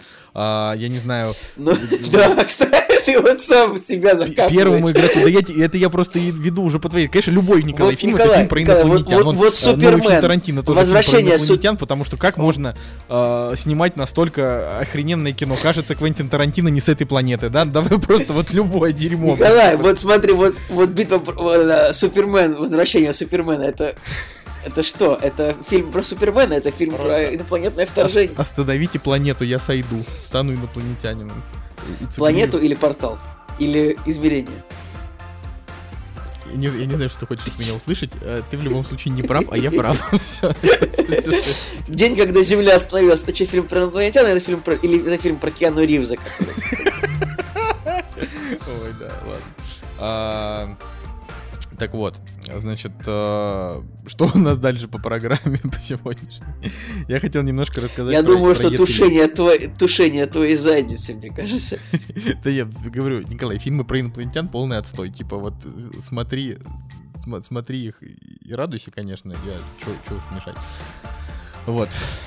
Но Что ты дальше скажешь, что все случаи, э, все случаи зарегистрированной встречи людей с инопланетянами неправда, да? Нет, конечно, правда. Ты что, инопланетяне существуют? Говорю, как я в прошлом Власти сказал, всё и скрывают. чудовище, и знаки на полях, и... Кстати, знаешь, что прикольно в этом людях в черном было? То, что тела. Э, Помнишь, в первых частях там было видео с Майклом Джексоном, типа, и они такие, он инопланетянин, да? Как это может быть такое? Да? А для русского проката, как бы они, видимо, заменили, и там вместо, не знаю, кто там был в американской версии, но у нас они почему-то поставили блогера этого Утопиана. Какого утопия? ну? Ну, этого, который этот Утопия шоу. Так о чем он тебе не нравится? Он же крутой. Блин, но его вставили в фильм про людей в черном, типа. А, подожди, серьезно, он прям там в фильме? Ну, они там, ну, они там идут, типа, по управлению людей в черном, и там на, на телевизоре вот показываются всякие разные люди, там этот чувак почему-то вставлен. Блин, так это же вообще победа. Ну, это Ничего себе. прикольно, но на самом деле я бы не сказал, что его очень много людей знает. То есть, типа, реально, кроме тех, кто, э, как бы, э, типа, увлекается инопланетянами. Но я вот, честно, я не смотрел ни одного выпуска его шоу, я видел его только у Николая Соболева во вставках, и все. Блин, ну это... Я, я считаю, что это твой личный позор, потому что это, это очень крутой чувак. Ну вот, он есть людях в черном, пойди посмотри. Слушай, ну я- интересно, кто, да. интересно, правда, кого они в оригинале там вставили. Прям очень интересно. Даже не знаю, как теперь это узнать. Ладно. Так, а, ладно, идем, идем дальше. Значит, э, про E3 я хотел немного рассказать. Э, Значит, э, очень интересная конференция в этот раз тем, что м, там, значит, показывали в основном cinematic трейлеры. А надо для тех, кто не знает, cinematic трейлеры делают не те ребята, которые делают игру. Для начала, вот вообще о чем речь. Николай сейчас будет долго и нудно рассказывать про а, выставку а, Electronic Entertainment Expo. Это выставка, как бы изначально это была выставка компьютерных игр, теперь это выставка видеоигр, которая проходит каждый год в Лос-Анджелесе. Типа а, там вот рассказывают про, как бы, это выставка, на которой представляют все самые крупные видеоигры, вот, типа, уже там 20 лет. Продолжай, Николай. Да, может, может, ты за меня это расскажешь. А, ладно. Ну, ты просто, ты просто не рассказал, о чем ты будешь говорить. Сейчас люди поймут, думаешь, все знают, что это такое? Слушай, ну серьезно, мы, мы живем вообще в таком мире, пора бы уже э, вообще как-то как начинать. э, Ну вот, Николай, вот смотри, читать вот, например, вот, вот, вот, под- вот подумай за наших слушателей. Вот, например, вот наш с тобой хороший друг Александр будет слушать. Вот он поймет, что такое E3? Загуглит. Без так вот, а, значит, э, про E3. Очень много синематик трейлеров, которые делают не ребята, которые создают игры, а, соответственно, по факту куча конферен... ну, куча конференций, э, куча как бы там стендов, условно, выступлений от всяких корпораций подряд, они показывают... то есть даже не тизеры к своему продукту, а вот, ну, то есть они просто показывают э, то, то, то, чего не будет в игре, только то, что напоминает об игре. И это мне сейчас немножко напомнило. Вот, типа, вот ты листаешь, допустим, ленту Инстаграм, и там часто появляется какая-то реклама мобильной игры, и в 90% случаев этого, этого вообще в этой игре нет, а показывают это как геймплей. А, Да, согласен с тобой. это- Меня просто от этого бомбит. от, от этого ужасно бомбит, причем я это начал замечать буквально только последний год. То есть раньше, если игра 3 в ряд, ну, типа, собрать там 3, я не знаю, 3 кристаллика, чтобы они пропали, она как бы так и рекламировалась. А сейчас они, не знаю, ну, ну то есть вот они что угодно могут показывать. Например, они могут показать а, типа рекламу, в которой там, я не знаю, персонажи между собой разговаривают, и тебе нужно делать выбор диалогов, ты тыкаешь установить игру, а это оказывается просто стратегия. То есть, ну, типа, где там домики сверху ты строишь, а они там строятся день. Да, это очень странно. Причем у всех этих у всех этих игр типа отзывы, ничего того, что было в рекламе нет, как бы. Да. Вот. И при этом, и при этом, как бы, очень забавно, что, ну, вот есть там очень популярные игры, типа Homescapes, Gardenscapes, это три в ряд, тоже популярные, которые также рекламируют фейково. Это вообще русские чуваки. Вот. э, Одни из самых богатых людей в игровой индустрии, там просто совершенно огромные деньги крутятся. А, потому что люди, типа, ну, вкидывают много бабла там в жизни какие-нибудь дополнительные. Ну ладно, в общем, возвращаясь, да, к E3. А, показали очень много крутого, начиная с того, что показали, э, значит, cinematic трейлер Киберпанк 2077 с Киану Ривзом. А, невероятно круто сделанный. Киану Ривз там еще вышел на сцену, поговорил, люди там просто орали от исступления, но они не показали геймплей. А, потом, значит, они показали а, новую игру от Arkane Studios, на ну, значит, во время выступления BTS, это будет еще один Immersive Sim от чуваков, которые делали Prey с очень интересным сюжетом на тему того, что на острове, значит, застряли наемные убийцы, типа там мужик и, и, и женщина. И э, типа мужик ему хочется разорвать эту петлю, потому что петлю, петлю, потому что каждый раз, когда он умирает, типа он возрождается, а ей наоборот не хочется, чтобы эта петля заканчивалась, и вот они как бы между собой там воюют, и это типа, опять же, никакого геймплея показали только вот только синематик, он потрясающий, но так как это чуваки, которые имеют отношение к Prey, то это сразу продано, но очевидно должна быть крутая игра. Вот, тем более, что жанр тот же самый, очень редкий, и вообще в нем практически игры не делают. Это клево. А Ubisoft, а, чуваки, которые сделали, не знаю, ну, в общем, они очень много всего делают. Ubisoft, типа Far Cry, там, Assassin's Creed, прочее. А, показали игру Watch Dogs, в которой можно будет играть, типа, за любого человека на улице. Watch Dogs какая часть? Третья. Watch Dogs Legion она будет называться. И она будет про то, как... То есть про, про- про то, что она будет, это не важно. То есть это очередная борьба там типа хакеров против, э, против корпораций. Но именно геймплейно они типа придумали так, что ты можешь играть за любого NPC в игре. Там не будет типа главного героя. Ты просто как бы вселяешься в NPC, это может быть бабка с улицы, там чернокожая девочка, бе- белый какой-то панк. Э, то есть они обещают, что абсолютно за любого ты будешь играть, и у него будет там, я не знаю, голос, э, там какая-то роль, история и так далее. А у него будет голос дети? Блин, я не, я не могу теперь, я когда слышу слово голос, мне всегда хочется сказать голос дети. Дочь, Ал- дочь Алсу, да? Дочь Алсу. такое. Недавно слушал ст- стендап на тему того, что вот эти шоу гол- типа голос очень популярны, но на самом деле, если подумать, то реально очень много людей просто хорошо умеет петь. И как бы в этом нет ничего особенного, судя по всему. Продолжай. Так.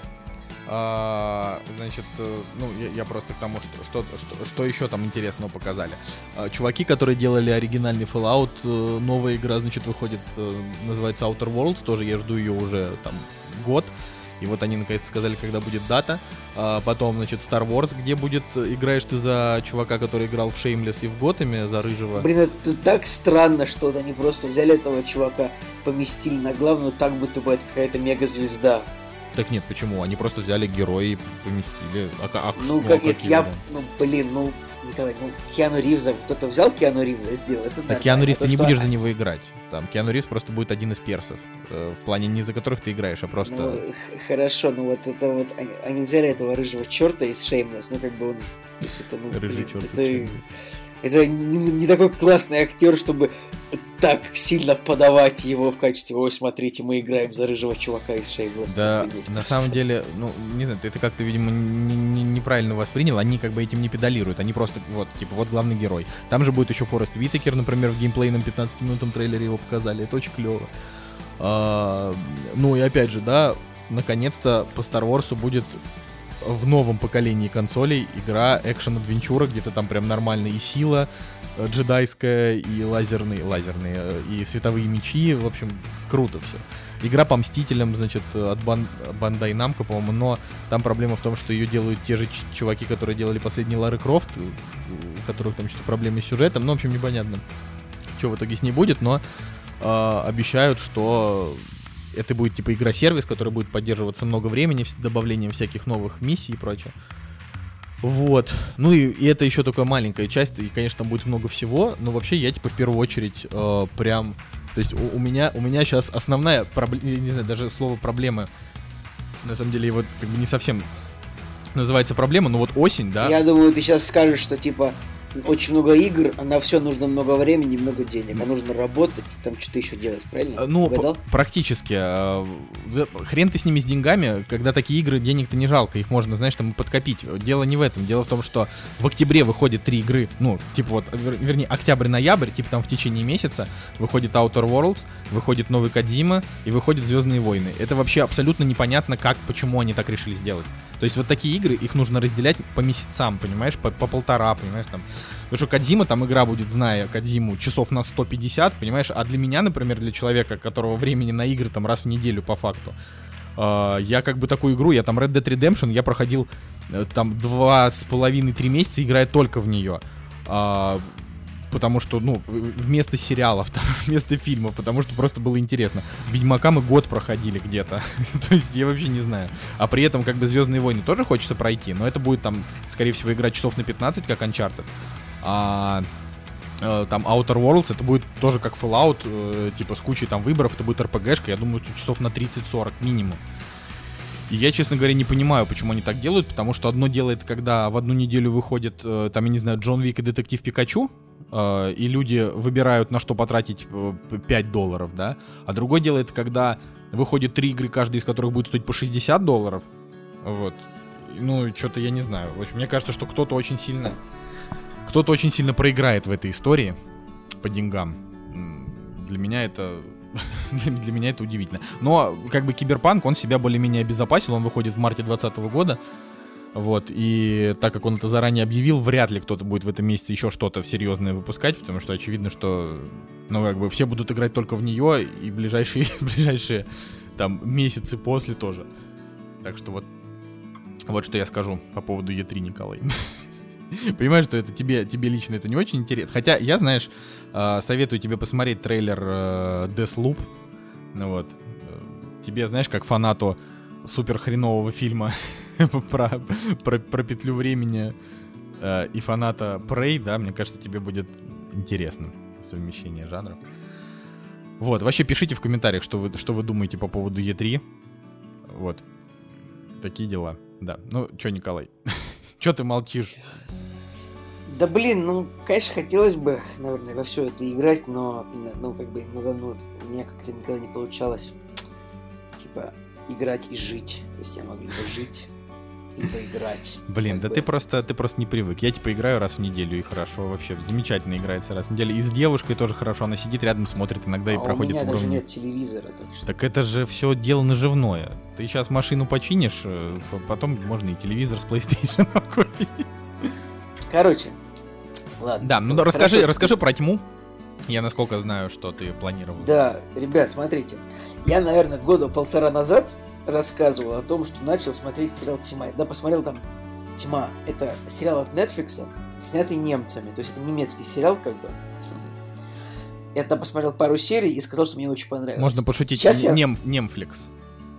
Нет? Немфликс. Ну, плохо, конечно, но... Нормально, нормально. Ладно, хорошо.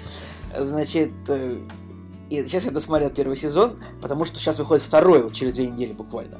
Так что, ребята, обязательно пишите, типа, которые смотрят Тьму, по-моему, там было человека два таких, или один, ну, кто писал. И, и, и вот, э, потому что, ну, то есть, во-первых, это невероятно крутой сериал, невероятно атмосферный, с такой запутанной историей. То есть, по факту, это сериал о том, как э, в 2019 году начинают пр- пропадать дети в каком-то в маленьком немецком городке. А потом сюжетная линия так хоп и переходит в 86-й, а потом хоп еще на 30 лет назад. Как бы, э, и то есть там как бы там рассказываются, типа, те же персонажи, например, то есть там есть герои, которые, типа, существуют, ну, в трех временных линиях, то есть, типа, они там, э, ну, очевидно, с поправкой на их возраст. И, как бы, там, конечно, атмосфера, история. Вот именно по количеству загадок, которые сериал поставил а, после первого сезона, это прям Lost. Слушай, ну это нормально вообще, когда, когда загадки ставят на уровне Лоста, а потом два года ну, не дают нового сезона. Это вообще как? Как это вообще должно работать? То есть я Ну, так помню, но- что первый сезон был два с половиной года назад. Нет, первый сезон был в 17-м. Ну, с- В 1, конце 1 17, декабря то есть не два с 17 половиной года. года назад. Все-таки он был полтора года назад. Ну, хорошо. Год и ме- Как год эти? Год и шесть месяцев. Как, как, э, Как, как престолы. Нет, не как престол. Ну, как бы как престолы, да, но раньше-то престолы выходили вовремя. Не, я скорее про то, как мир Дикого Очень Запада. дела. Ну, ладно. ну, просто это, видимо, такая сейчас новая реальность, что сериалы стали дольше снимать. Ну, потому что, как бы, они стали более качественные, более дорогие спецэффекты. Слушай, а это ведь вообще И вот- немецкий сериал. То есть я к тому, что получается, что там какая-то прям европейская школа, типа сериала делания. То есть он не, по- не похож э, по Э, стилю, да, на... Да нет, ты знаешь, на самом деле тема в том, что сериал он выглядит так, как будто бы он снят американцем на немецком языке. Абсолютно. На самом деле он, вот он абсолютно американский. А Только вот он не американский в том смысле, что он не пытается тебе понравиться, как очень странные дела. То есть, вот ты сейчас, вот если посмотреть очень странные дела после тьмы, то ты будешь видеть прям как сериал всеми силами пытается тебе понравиться. Там эти музыка, там вот эти отсылочки всякие. В тьме этого всего нет. Но он так, он снят, будто он снят для американцев, потому что там вот есть вот маленький город, и вот так же все как в Америке. Типа маленький город, есть там шериф, есть там, типа атомная станция. Да, кстати, там тоже много про Чернобыль, потому что там тоже это- этот город, как бы в этом городе тоже есть атомная станция, и там Ага. тоже много всего вокруг этого, по- поэтому там перекликается много с этим. Но вот какой-то такой именно немецкости немецкости, я хотел сказать, я хотел сказать немецкой немецкости, мне не получилось, сказал немецкости немецкости. Э, вот Ты что-то превращаешься в москвина, начинаешь слова путать уже. Что с тобой происходит, Э, Николай? Ну, просто мы записываемся довольно рано, в 15.50. Я еще не проснулся. Ух, да, только день начался. Да, петухи только первые запели. А, И как бы... Поэтому в нем нету, на самом деле, особой немецкости, кроме того, что героев там зовут Ульрих, там типа Дитер, э, какие-то еще Хельге, такие немецкие имена, Бернт, э, как бы, то есть вот это все, что у него есть немецкого на самом деле. А так, с поправкой на, на сюжет, он это такой сериал интернациональный абсолютно. А, поэтому, ребят, всем советую посмотреть его, потому что, то есть, причем смотреть его, и его нужно смотреть очень внимательно. Потому что там как бы сериал рассказывает про четыре семьи, и нужно очень внимательно следить, вот как бы, что это за герой, когда вот переходит сериал в другое время, нужно следить, ага, это значит, это Ульрих из 83-го, а это Ульрих в 2019 году. Нужно следить очень за этим внимательно и все запоминать хорошо. То есть там реально нет лишних сцен почти, там прям вот все это прям такой сюжет сюжетец. Прям там его можно даже смотреть, на самом деле, этот сериал даже можно с тетрадкой смотреть. Но по- по-хорошему, в принципе, вот есть схема персонажей, типа как кто выглядит, в каком, сез- в каком году, и как бы кто кому родственник, и тоже это было бы не лишнее ее распечатать перед просмотром себе и сидеть смотреть. В принципе, 8 серий в первом сезоне, 8 серий где-то по 55 минут. Э, Всем очень советую, скоро будет второй сезон. И, как бы, конечно, ни хрена непонятно почти в первом, но прикольно. Я, я просто э, не продал, Николай. Ну что, что-то ни хрена непонятно, но, но прикольно. Типа, если совсем ни хрена непонятно, так это будет как какой-нибудь, э, я не знаю. Ну давай, сейчас попробую еще пройти. В общем, там, значит... э, Нет, все, не буду ничего продавать. Просто рейтинги у сериала огромные, там, под 9. А ты его Да, смотришь на Netflix? Э, Нет, я перестал. машинить себе бесплатную подписку, поэтому я смотрю э, скачанный. Господи боже, давай уже просто разделим Netflix на двоих и будем его оплачивать. А на, на, а на кой черт платить за Netflix, когда половина сериалов выходит на медиатеке? Половина сериалов выходит не на Netflix. Потому бы, что... я, я был бы готов платить за тот сервис, на котором все сериалы, но платить отдельно за Netflix, за Ну, медиатеку, да, по за факту, Николай. Disney Plus я не буду. Ну, я нас... Ну, это странно. Я просто, ну, по факту, на самом То деле, есть я ты считаю... хочешь, чтобы я платил типа 2000 рублей в месяц просто за сериалы? Пошел. Не, ну почему? Есть смысл просто платить только за Netflix и за Disney Plus, потому что на Disney Plus будет все, что мы будем смотреть. На Netflix помимо сериалов есть еще очень много старых сериалов и старых фильмов И- крутых. Извини меня, половина хороших сериалов выходит на, от HBO, как бы, и это А вы вот- тоже платить за это? А вот тут я не соглашусь, потому что HBO, все, что, все ради чего люди были подписаны на медиатеку, это, в основ... это дев- вот 95% ради Игры Престолов. После этого... Игра престолов. Настоящий детектив. Смотри, настоящий детектив выходит раз в два года. Игра Престолов Мир, мир, закончилась. мир дикого. Мир, Дикого, Запада выходит раз в два года. Чернобыль — это одноразовая история про пять серий. Единственное, что выходит на HBO интересного в ближайшие пару лет, это Хранители. И все. Вот ради Хранителей я не готов платить за медиатеку. А на Netflix типа одновременно идет где-то 10 сериалов, которые я смотрю. В том числе и Тьма, которую я вот тоже буду смотреть, да, про которую ты сейчас рассказывал. Обязательно, Понимаешь? обязательно посмотрите. Поэтому... Прям, прям, и вот я уже вижу, как ты на- начал смотреть, и ты мне напишешь, типа, Николай, а почему произошло это? Я отвечу тебе, я не знаю, Николай. Козел, я не буду Проклятые просто тебе писать. Проклятые немцы, они просто это самое. Проклятые немцы, они э, просто сняли такой запутанный сериал, но это реально качественное дерьмо, прям очень сильно. Короче, а, Поэтому я хочу, чтобы кто-то мог со мной это обсудить в рамках подкаста. А, ну, я думаю, что если мы к этому и вернемся, то когда уже второй сезон, наверное, посмотрим, чтобы не повторять одно и то же. Согласен. Вот. А, я бы хотел, значит, рассказать про новый сезон Черного зеркала, который удалось тоже посмотреть. Две из трех серий. А, серия там условно про Майли Сайрус еще пока не просмотрена, но тоже глянем. А, что хотелось бы вообще про пятый сезон? Во-первых, конечно, Черное зеркало это уже вообще не то абсолютно, то, с чего сериал начинался. И люди до сих пор ругают ту серию, где там, значит, э, чувак там похитил кого там, женщину или кого-то, или ребенка, э, и сказал, что, типа, пусть премьер-министр изнасилует свинью или там, типа, э, или мы Блин, это- я, это- я об этой серии столько слышал, он так и не посмотрел. и я как бы до сих пор... И вот когда люди говорят о том, что, господи, такой гениальный сериал, а начинался с серии про свинью. Я все еще считаю, что лучшая серия вообще Черного зеркала и, возможно, одна из лучших серий, в принципе, сериалов, это вот эта серия, потому что она максимально жесткая, она максимально про современное общество, и она вот именно такая, после которой ты вот сидишь, у тебя прям вот неприятно. Неприятное ощущение, но, но она крутая. Она вот прям вот идеальная, да. После этого Черное зеркало, конечно, совершенно вообще изменило вектор, она превратилась просто типа сериал-обеспокоенность тем, как современные технологии могут негативно влиять на людей. И есть серии, ну, типа посильнее, есть послабее, но в целом практически все одинаковые. И вот если говорить про пятый сезон, они в этот раз вообще сняли всего три серии, то есть настолько им лень вообще что-то стараться. Значит, вот посмотрели мы первые две, а, и а, значит серия номер один это серия, где Энтони Маки, это который Сокол. Сокол, да.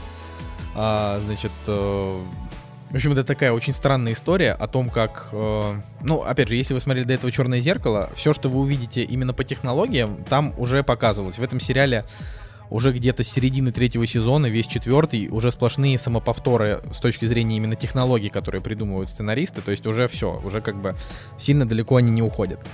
А, Там уже очень много, как бы уже есть такая своя вселенная в этом сериале, то есть типа там они придумали этот шарик, который ты, значит, э, лепишь к виску, и он типа тебя, ну, как бы проецирует твое сознание в какое-то другое место, то есть это уже там тоже сто лет. И, в общем, вот, значит, этот Энтони Маки со своим другом э, играли всю свою жизнь в файтинг, и вот ему друг подарил, значит, на день рождения файтинг, где ты переносишься, играешь за персонажей, и ты прям чувствуешь там эту боль и так далее. И ты играешь тем, кого ты вот выбираешь из, из героев. И вот, значит, это два таких чернокожих э, 40-летних мужика. Один выбрал типа девочку азиатку, второй парня азиата, и они начали заниматься сексом. То есть вот это как бы, это типа вот синопсис этой серии, можно сказать. И вот, как- вот, и, и это очень странно, что, то есть, и они как бы, как бы утонули в этом. То есть каждый вечер они садились, а, Значит, и вот а, от, отключались от реального мира и занимались сексом. Один, значит, за, за белого азиата, второй за тетку. А, и дальше, ну, у чувака, который это не у него там начались, типа, проблемы в семье, а у второго чувака просто там разлад с его девушкой. И это как бы история о том, как они вот это выруливали, потому что очень хотелось продолжать, но при этом есть еще реальная жизнь. Вот. И она как бы идет там больше часа. На мой взгляд, конечно, это вот, ну, опять же, такого уровня слабые серии были и в четвертом, и в третьем сезоне, и во втором тоже сезоне. А, но просто я вообще, я как бы не испытал вот этого вот понимания, да, к сценаристам, нафига они вообще это сделали, потому что просто слабая. А вот вторая серия, я ее вообще минимально просто про нее расскажу. Она очень крутая, возможно, одна из лучших тоже в сериале.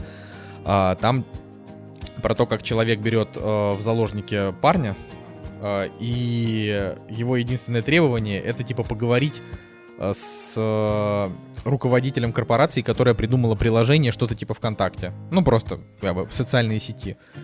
Вот. И это просто вот, вот это прям разрыв. Это вот больше часа серия реально рассказывает вот про то, что происходит сейчас в наше время, без там недалекого будущего, с несуществующими технологиями, а вот именно то, что есть с нынешними технологиями.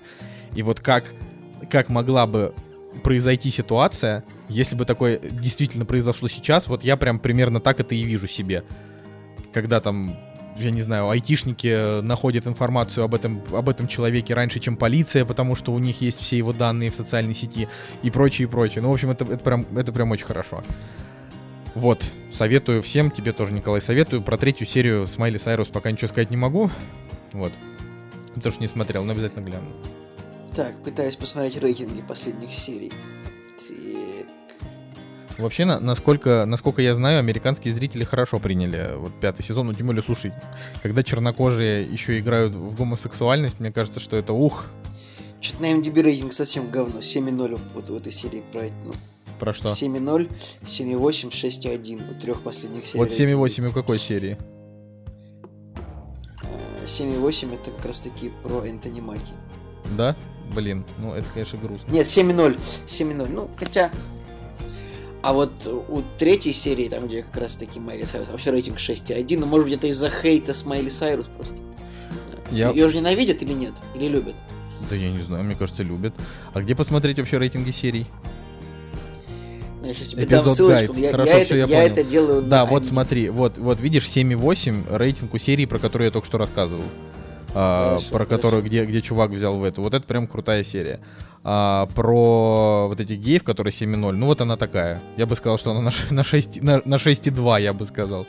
Это ее все равно стоит, наверное, посмотреть, потому что она Uh, ну, прикольно снято, вообще черное зеркало в хорошем стиле. Но знаешь, что я тебе скажу? Вот ты когда рассказывал про Бранда Шмыга, ну, типа, вот и, и вообще все вы тогда рассказывали про него и такие, блин, вот Брандашмык, вот это была серия вообще просто, такое удовольствие. А я вот как бы ее посмотрел, мы, мы, значит, с Анастасией Николаевной все варианты вообще, которые там могли, пробежали, и я как бы, я не был в восторге. У нее невероятная стилистика, но абсолютно убогий сюжет. А, и... Блин, мне просто понравилось выбирать там все это дело, там возвращалось, это все прикольно. Было. Да это все прикольно, но говорю, она просто такая, вот, вот черное зеркало, вот оно вот Брандашмык это такое зеркало черного зеркала. Типа лучшие серии, они уже прошли. Все равно вот самый крутой сезон это был вот первый, э, во втором сезоне была просто, просто космическая одна серия про... Э, ну, тоже, тоже не хочу рассказывать, короче, не хочу. Про то, про, про, там, про девочку и про чувака, который в доме просыпается постоянно. Вот, вот она просто на 10 из 10 серия. Вот, и в третьем сезоне там, по-моему, была. То есть, то есть в каждом сезоне есть какая-то совершенно клевая серия, но чем дальше он, тем он больше скорее про вот эти вот современные игрушки, типа там ой, люди ставят друг другу рейтинги, а давайте гиперболизируем это так, что рейтинг будет влиять на твою остальную жизнь. Вот они придумывают эту идею, а потом сама по себе серия отстой. Также брандашмык. А давайте мы придумаем в стилистике 80-х, что чувак делает видеоигры и начинает сходить с ума. Придумали идеально, закрутили средненько. Также вот с этим вот пятым сезоном. Типа вот это вот про, про геев. Давайте придумаем такую идею, но в итоге они просто будут переливать с пустого порожнее и грустить, потому что это немножко драма. Ой, такая тема. Да. Но Блин, а Черное зеркало, оно же изначально же был британский сериал, потом его американцы там как бы купили, правильно? Вот я просто историю не могу понять, э, как бы как там начиналось изначально все. Он же вообще давно выходит очень, правильно? он давно выходит, и он британский, и потом его купил Netflix. Но то, что его купил Netflix, это не значит, что он американский. Вот. Да. Ну ладно. А, ладно, и я, ну, в общем, напоследок, напоследок, я скажу, а, про тайную жизнь домашних животных, потому что у нас... Это мультик, который вот... Николай? Мне нравится, как Цигулиев изображает интерес. Такой, «М, Да, это тот самый мультик, на который мне насрать. Это тот самый мультик, который я не буду смотреть. Никогда, да? А, да, ну, э, почему я вообще, да, про, про это все? Ну, во-первых, нам нужен контент для подкаста. Но там была такая история, что у нас в Уфе было типа 3 часа вечером свободных а, перед тем, как, я не знаю, бухать, но после того, как мы уже погуляли, и мы решили сходить э, вот в мягкий кинотеатр на тайную жизнь Смешно, как у, у- типа, это смешно, как у, у Николая, и- типа, день ранжирован. Так, вот у нас погулять, по- вечером, днем гулять, вечером бухать, между этим свободное время, типа, знаешь, как Ну вот, в каком-то лагере время расписано, все правильно. типа, между, между тем, как работать на каменоломне, а, типа, и, ну, ну ладно, плохая шутка. Конечно, конечно. Вот. э, ужасная шутка, пожалуйста. Зашеймите э, его в комментариях за это. Вот. э, Короче, про тайную жизнь домашних животных 2. А, Я, конечно, уже написал в телеге, поэтому сейчас 10 человек из тех, кто нас слушает, из тех, кто подписан еще на телегу, значит, могут просто выключать выпуск. Спасибо всем, пока было хорошо. А, Для всех остальных. Значит, у тайной жизни домашних животных проблема в чем? Если вы смотрели первую часть, она бомбически смешная, просто невероятно. Там такие гэги, вот иногда просто загибался от смеха, когда смотрел. То есть вот, Николай, я тебе серьезно говорю, там такие смешные шутки про кошек и собак, вот очень. Более того, э, Николай, блин, совсем забыл рассказать, это же для тебя, это для тебя. Э, Перед этим мультиком, знаешь, какой был трейлер фильма? Так, Был трейлер фильма «Собачья жизнь 2» про вот эту собаку, которая, умирая, вселяется в другую собаку. блин, не надо, и, короче, нет. и, короче, я когда смотрел трейлер, я просто хотел запустить прямой эфир в, Инстаграме, позвонить тебе. Ну, Знаешь, просто чтобы ты начал плакать, где бы ты ни находился. Ну, типа, знаешь, как заставить Цигулиева плакать, показать ему одну секунду из любого фильма про собак. Вот, на самом деле трейлер полный отстой, я вообще не знаю, как, ну, то есть, на мой взгляд, вот это сиквел будет дерьмище вообще. Вот, а про тайную жизнь домашних животных, вот если, если первая часть кажется вам а, смешной, то вторая часть, она покажется вам ограниченно смешной. Потому что Ограниченно да, смешно? потому что они, в общем, они урезали юмор. А, большая часть шуток там, в отличие от первой части, а, стал, ну, как бы, не про... В общем, не про то, насколько кошки и собаки смешные какими-то определенными моментами. То есть этот юмор здесь тоже есть, и это единственный юмор, который работает. А здесь очень много ситуативного юмора, а в мультиках, как вы сами понимаете, никаких особо новых, свежих ситуаций не выдумать особенно, чтобы уж было прям смешно. Поэтому всякие вот эти вот, когда там, я не знаю, кто-то увернулся э, и, и другой врезался, но это, очевидно, уже не весело смотреть. Вот. а, но при этом, при этом тоже сохранились вот эти вот моменты, когда там показывают эту там героиню кошки, которая просто типа со скучающим лицом так медленно двигает вазу. Ну, то есть, и она еще так это, а, ну, они еще сделали этого персонажа, ну, то есть она реально такая, такая прям максимально такая мерзотная, но при этом клевая. А, в этом, в этом есть что-то. А, но меня, в общем, расстроило в первую очередь то, что он идет типа 86 минут, и все эти 86 минут это просто, ну, реально такая халтура для того, чтобы заработать бабла на детях. И это прям. Это, это вот, говорю, по-моему, это просто неприлично так делать. Даже миньоны, вот, вот мультик про миньонов, он имел цельный сюжет на полтора часа, а здесь, за неимением нормальных идей, они как бы взяли три истории и типа объединили их в одну. Одна история это про то, как, значит, у главного героя, у пса, э, значит, у его хозяйки появился мужик, у них родился ребенок, и про то, как этот, значит, пес этого ребенка пытается от всего огородить, но, но при этом другая собака-наставник считает, что нужно, наоборот, давать ребенку больше свободы, чтобы он привыкал, значит, к синякам условно. Второе это про то, как э, значит, кролик, которого его хозяйка девочка переодевает супергероя, про то, как этого кролика, типа он супергерой, попросили вытащить настоящего тигра из цирка, в котором злой русский мужик его обижает. И третья это типа история про то, как э, влюбленная в главного героя пса девочка такая пушистая собачка, в общем, уронила его любимую игрушку в квартиру, в которой живет типа там 200 котов. Э, и она попросила типа большую кошку, значит, научить ее быть кошкой для того, чтобы э, попасть в эту квартиру и, ну типа, и вытащить эту игрушку. И вот они как бы вот эти вот три истории, они идут параллельно, и потом они в конце просто объединяются тем, что они все побеждают этого злого дядьку из цирка. И вот на мой взгляд, в 2019 году выпускать такое в кинотеатре, а не на дисках сразу, да, условно, это уже прям зашквар. Вот. Я что-то вообще не понимаю, как так можно. То есть вот когда, там, вспомним, в 2010 году История игрушек 3. Это была просто фундаментальная вообще история про старение, про, про детство, про потерю ориентиров, знаешь? Нет, история игрушек 3 это было прям мощно, очень мощно. Так Я вот, прям помню ну, свои. Я как бы не это самое, я вот плохо помню вообще, о чем был мультфильм, но я очень хорошо помню свои эмоции. А вот, а, а вот трейлер четвертой части ты видел? Ну это же просто позорная дичь вообще. Ну то есть, а четвертая часть это уже просто, просто их приключения. Ну типа вот ну, типа, вот они там попали в историю, и вот они, значит, в, в этой, из этой истории тоже будут как-то выкручиваться. То есть там уже нет никакого, типа, философски направленного общего какого-то сюжета, просто, просто такая вот... Типа, спустя 10 лет после третьей части они просто решили выпустить филлер, да? Для чего, я говорю, я просто не понимаю. Типа, э, если у авторов таких крупных студий, как Illumination, Pixar, да, там, DreamWorks, если у них не хватает идей, так не снимайте. Лучше потратьте лишние два месяца на придумывание какой-нибудь все-таки идеи и сделайте это. Вот как раньше, помнишь, Николай? Вот в старые типа времена, там, до, в нулевые, когда в нулевых просто выходили один другого типа круче идеи, но тогда была гонка тем, что DreamWorks и Pixar просто выпускали одинаковые мультики. Это да, это забавно было. Да. Там, типа, про драк... Ну, что это было? Про муравьев были одинаковые мультики, там, про животных. Да, про крыс там было одинаково. У одних смывайся, у других рататуй. У одних, значит, Мадагаскар, у других большое путешествие. У- Даже раньше было, у одних была, типа, Bugs Life, приключения Флика, у других был Муравей Анс. Да, это забавно. Да, да. Вот это все было. Сейчас, конечно, такого уже нет, потому что DreamWorks очень редко что-то выпускает, и в основном там были «Как приручить дракона», которые успешные очень. Pixar как бы, ну, Pixar просто, они типа чередуют сиквелы с оригинальными идеями, но оригинальные идеи не всегда, не всегда хорошие, как, например, «Динозавр». Блин, ну Николай, ну ты чё? Ну да, да, Ну да. ты чё? Ну, Ну, ну как ты Блин, мог ну не слушай, ну, поддержать шутку Николай, давай, динозавра? давай, я, я понял.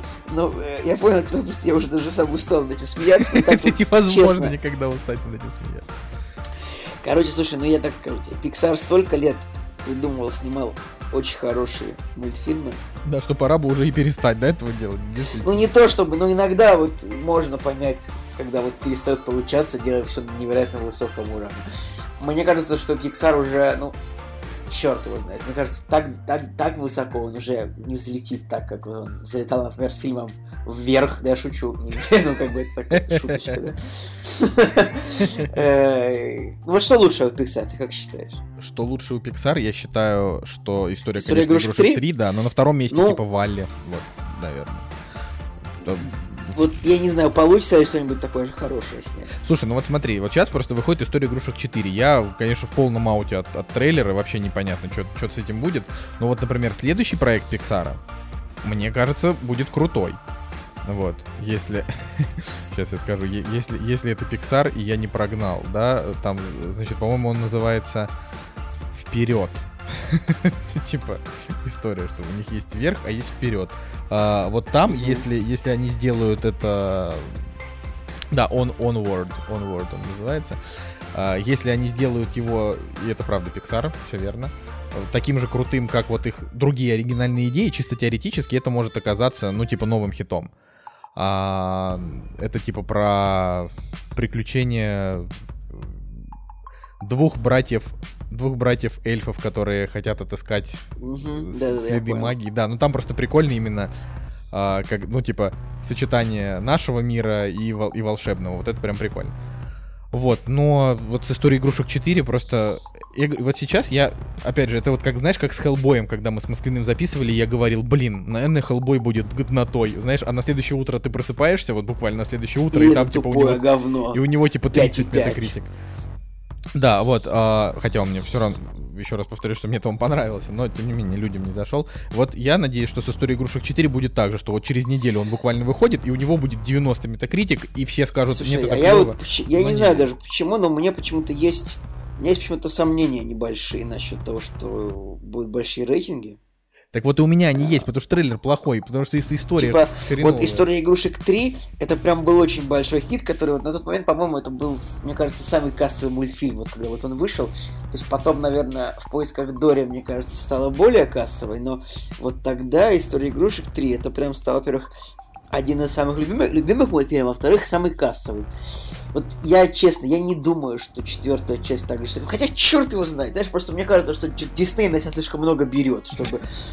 Просто, чтобы у него все его фильмы были самыми кассовыми. Типа, три года подряд уже в тройке фильмов, там, или только фильмы Диснея, ну и один раз был этот самый парк юрского периода. Слушай, ну давай так, что как бы третья часть истории игрушек собрала больше миллиарда. Если четвертая Да. часть соберет больше миллиарда, это, конечно, Но она может, но имея в виду то, что типа 10 лет назад там все-таки инфляция, где-то процентов 20, поэтому миллиард тогда это не то, что миллиард сейчас. дело-то не в этом, ну какая разница?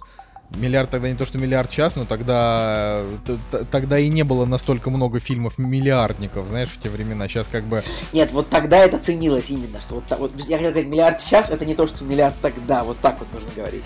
Потому что, ну, тогда ценилось, но сейчас тоже, знаешь, не все собирают. Не, не все же да подряд почти. собирают миллиард. Николай, сейчас любой диснеевский фильм собирает миллиард, честно. Черная пантера, Капитан Марвел, ну вот все просто, что они снимают, как бы. Звездные войны, как бы, вот просто, я не знаю, они как-то выпускают кино такое, которое всегда собирает миллиард. Просто, ну раньше это реально, о, нифига себе, там трансформеры собрали миллиард, это вообще, прям думал, много денег. А сейчас как-то это уже, то, что Китай приносит по 500 каждому фильму Диснея, это уже, ну, тот, тот, который у них выходит. Ладно, я думаю, что на сегодня мы можем закончить. Если ты хочешь Да, еще что-то сказать про люди в черном, Николай, да, то сейчас, знаешь- сейчас, Николай. Все, Николай, последнее. Конкурс! Ну, типа, это шутка. А, это шутка. Про Блин. Дудя. Ой. Что-то давай еще что-нибудь про Бэткомедиан расскажи. Я вот, кстати, знаешь, удивился, э, немножко углубился в ту историю с тем, что вот его там, типа, гасят за, за то, что он делает там обзоры, ну, вот такое. Вот. А, история это просто в том, что э, в, в общем-то, на самом деле он просто, как обычно, пере, ну, передраматизировал. Ну, типа, закрываем канал, вот это вот все, знаешь, когда по факту он просто записал видос, его поддержали просто абсолютно все. И, в общем-то, в принципе, к этому-то ко всему и шло. То есть, если ему так каждый раз будут делать, он каждый раз будет записывать видос, и все будут точно так же, как вот Ивана Голунова, знаешь, все будут поддерживать. Вот. С его этими делами. Поэтому реально вот он, он больше драматизировал, чем вышло на самом деле. А, так что я желаю вам всем, чтобы ваши желания Ч- совпадали с вашими. Ну, возможностями. ну, ну, с ним прям встретились, там что-то поугра... наугрожали ему, он там понял, что нужно как-то вот... Ему, значит, предъявили, что у них там есть люди а, влиятельные, и он тоже решил вот со мной. В этом плане он молодец. Но просто нужно было, Ну вот. говорю, я к тому, что он сильно драматизирует, а по факту, ну, очевидно же, что его все поддержат. Также все СМИ будут писать и так далее. В конце концов, там даже кто-то сказал, что да мы этот миллион рублей просто за него выплатим. Кто это Гоблин, да, сказал, что мы миллион соберем в комедию. Вот. Ладно. Ладно. Все. Короче, Да, друзья, э, это был «Кактус подкаст». С Днем России вас еще раз поздравляю. Николай Цугулиев с вами был. и Николай Солнышко с вами был. Всем пока, до следующей недели.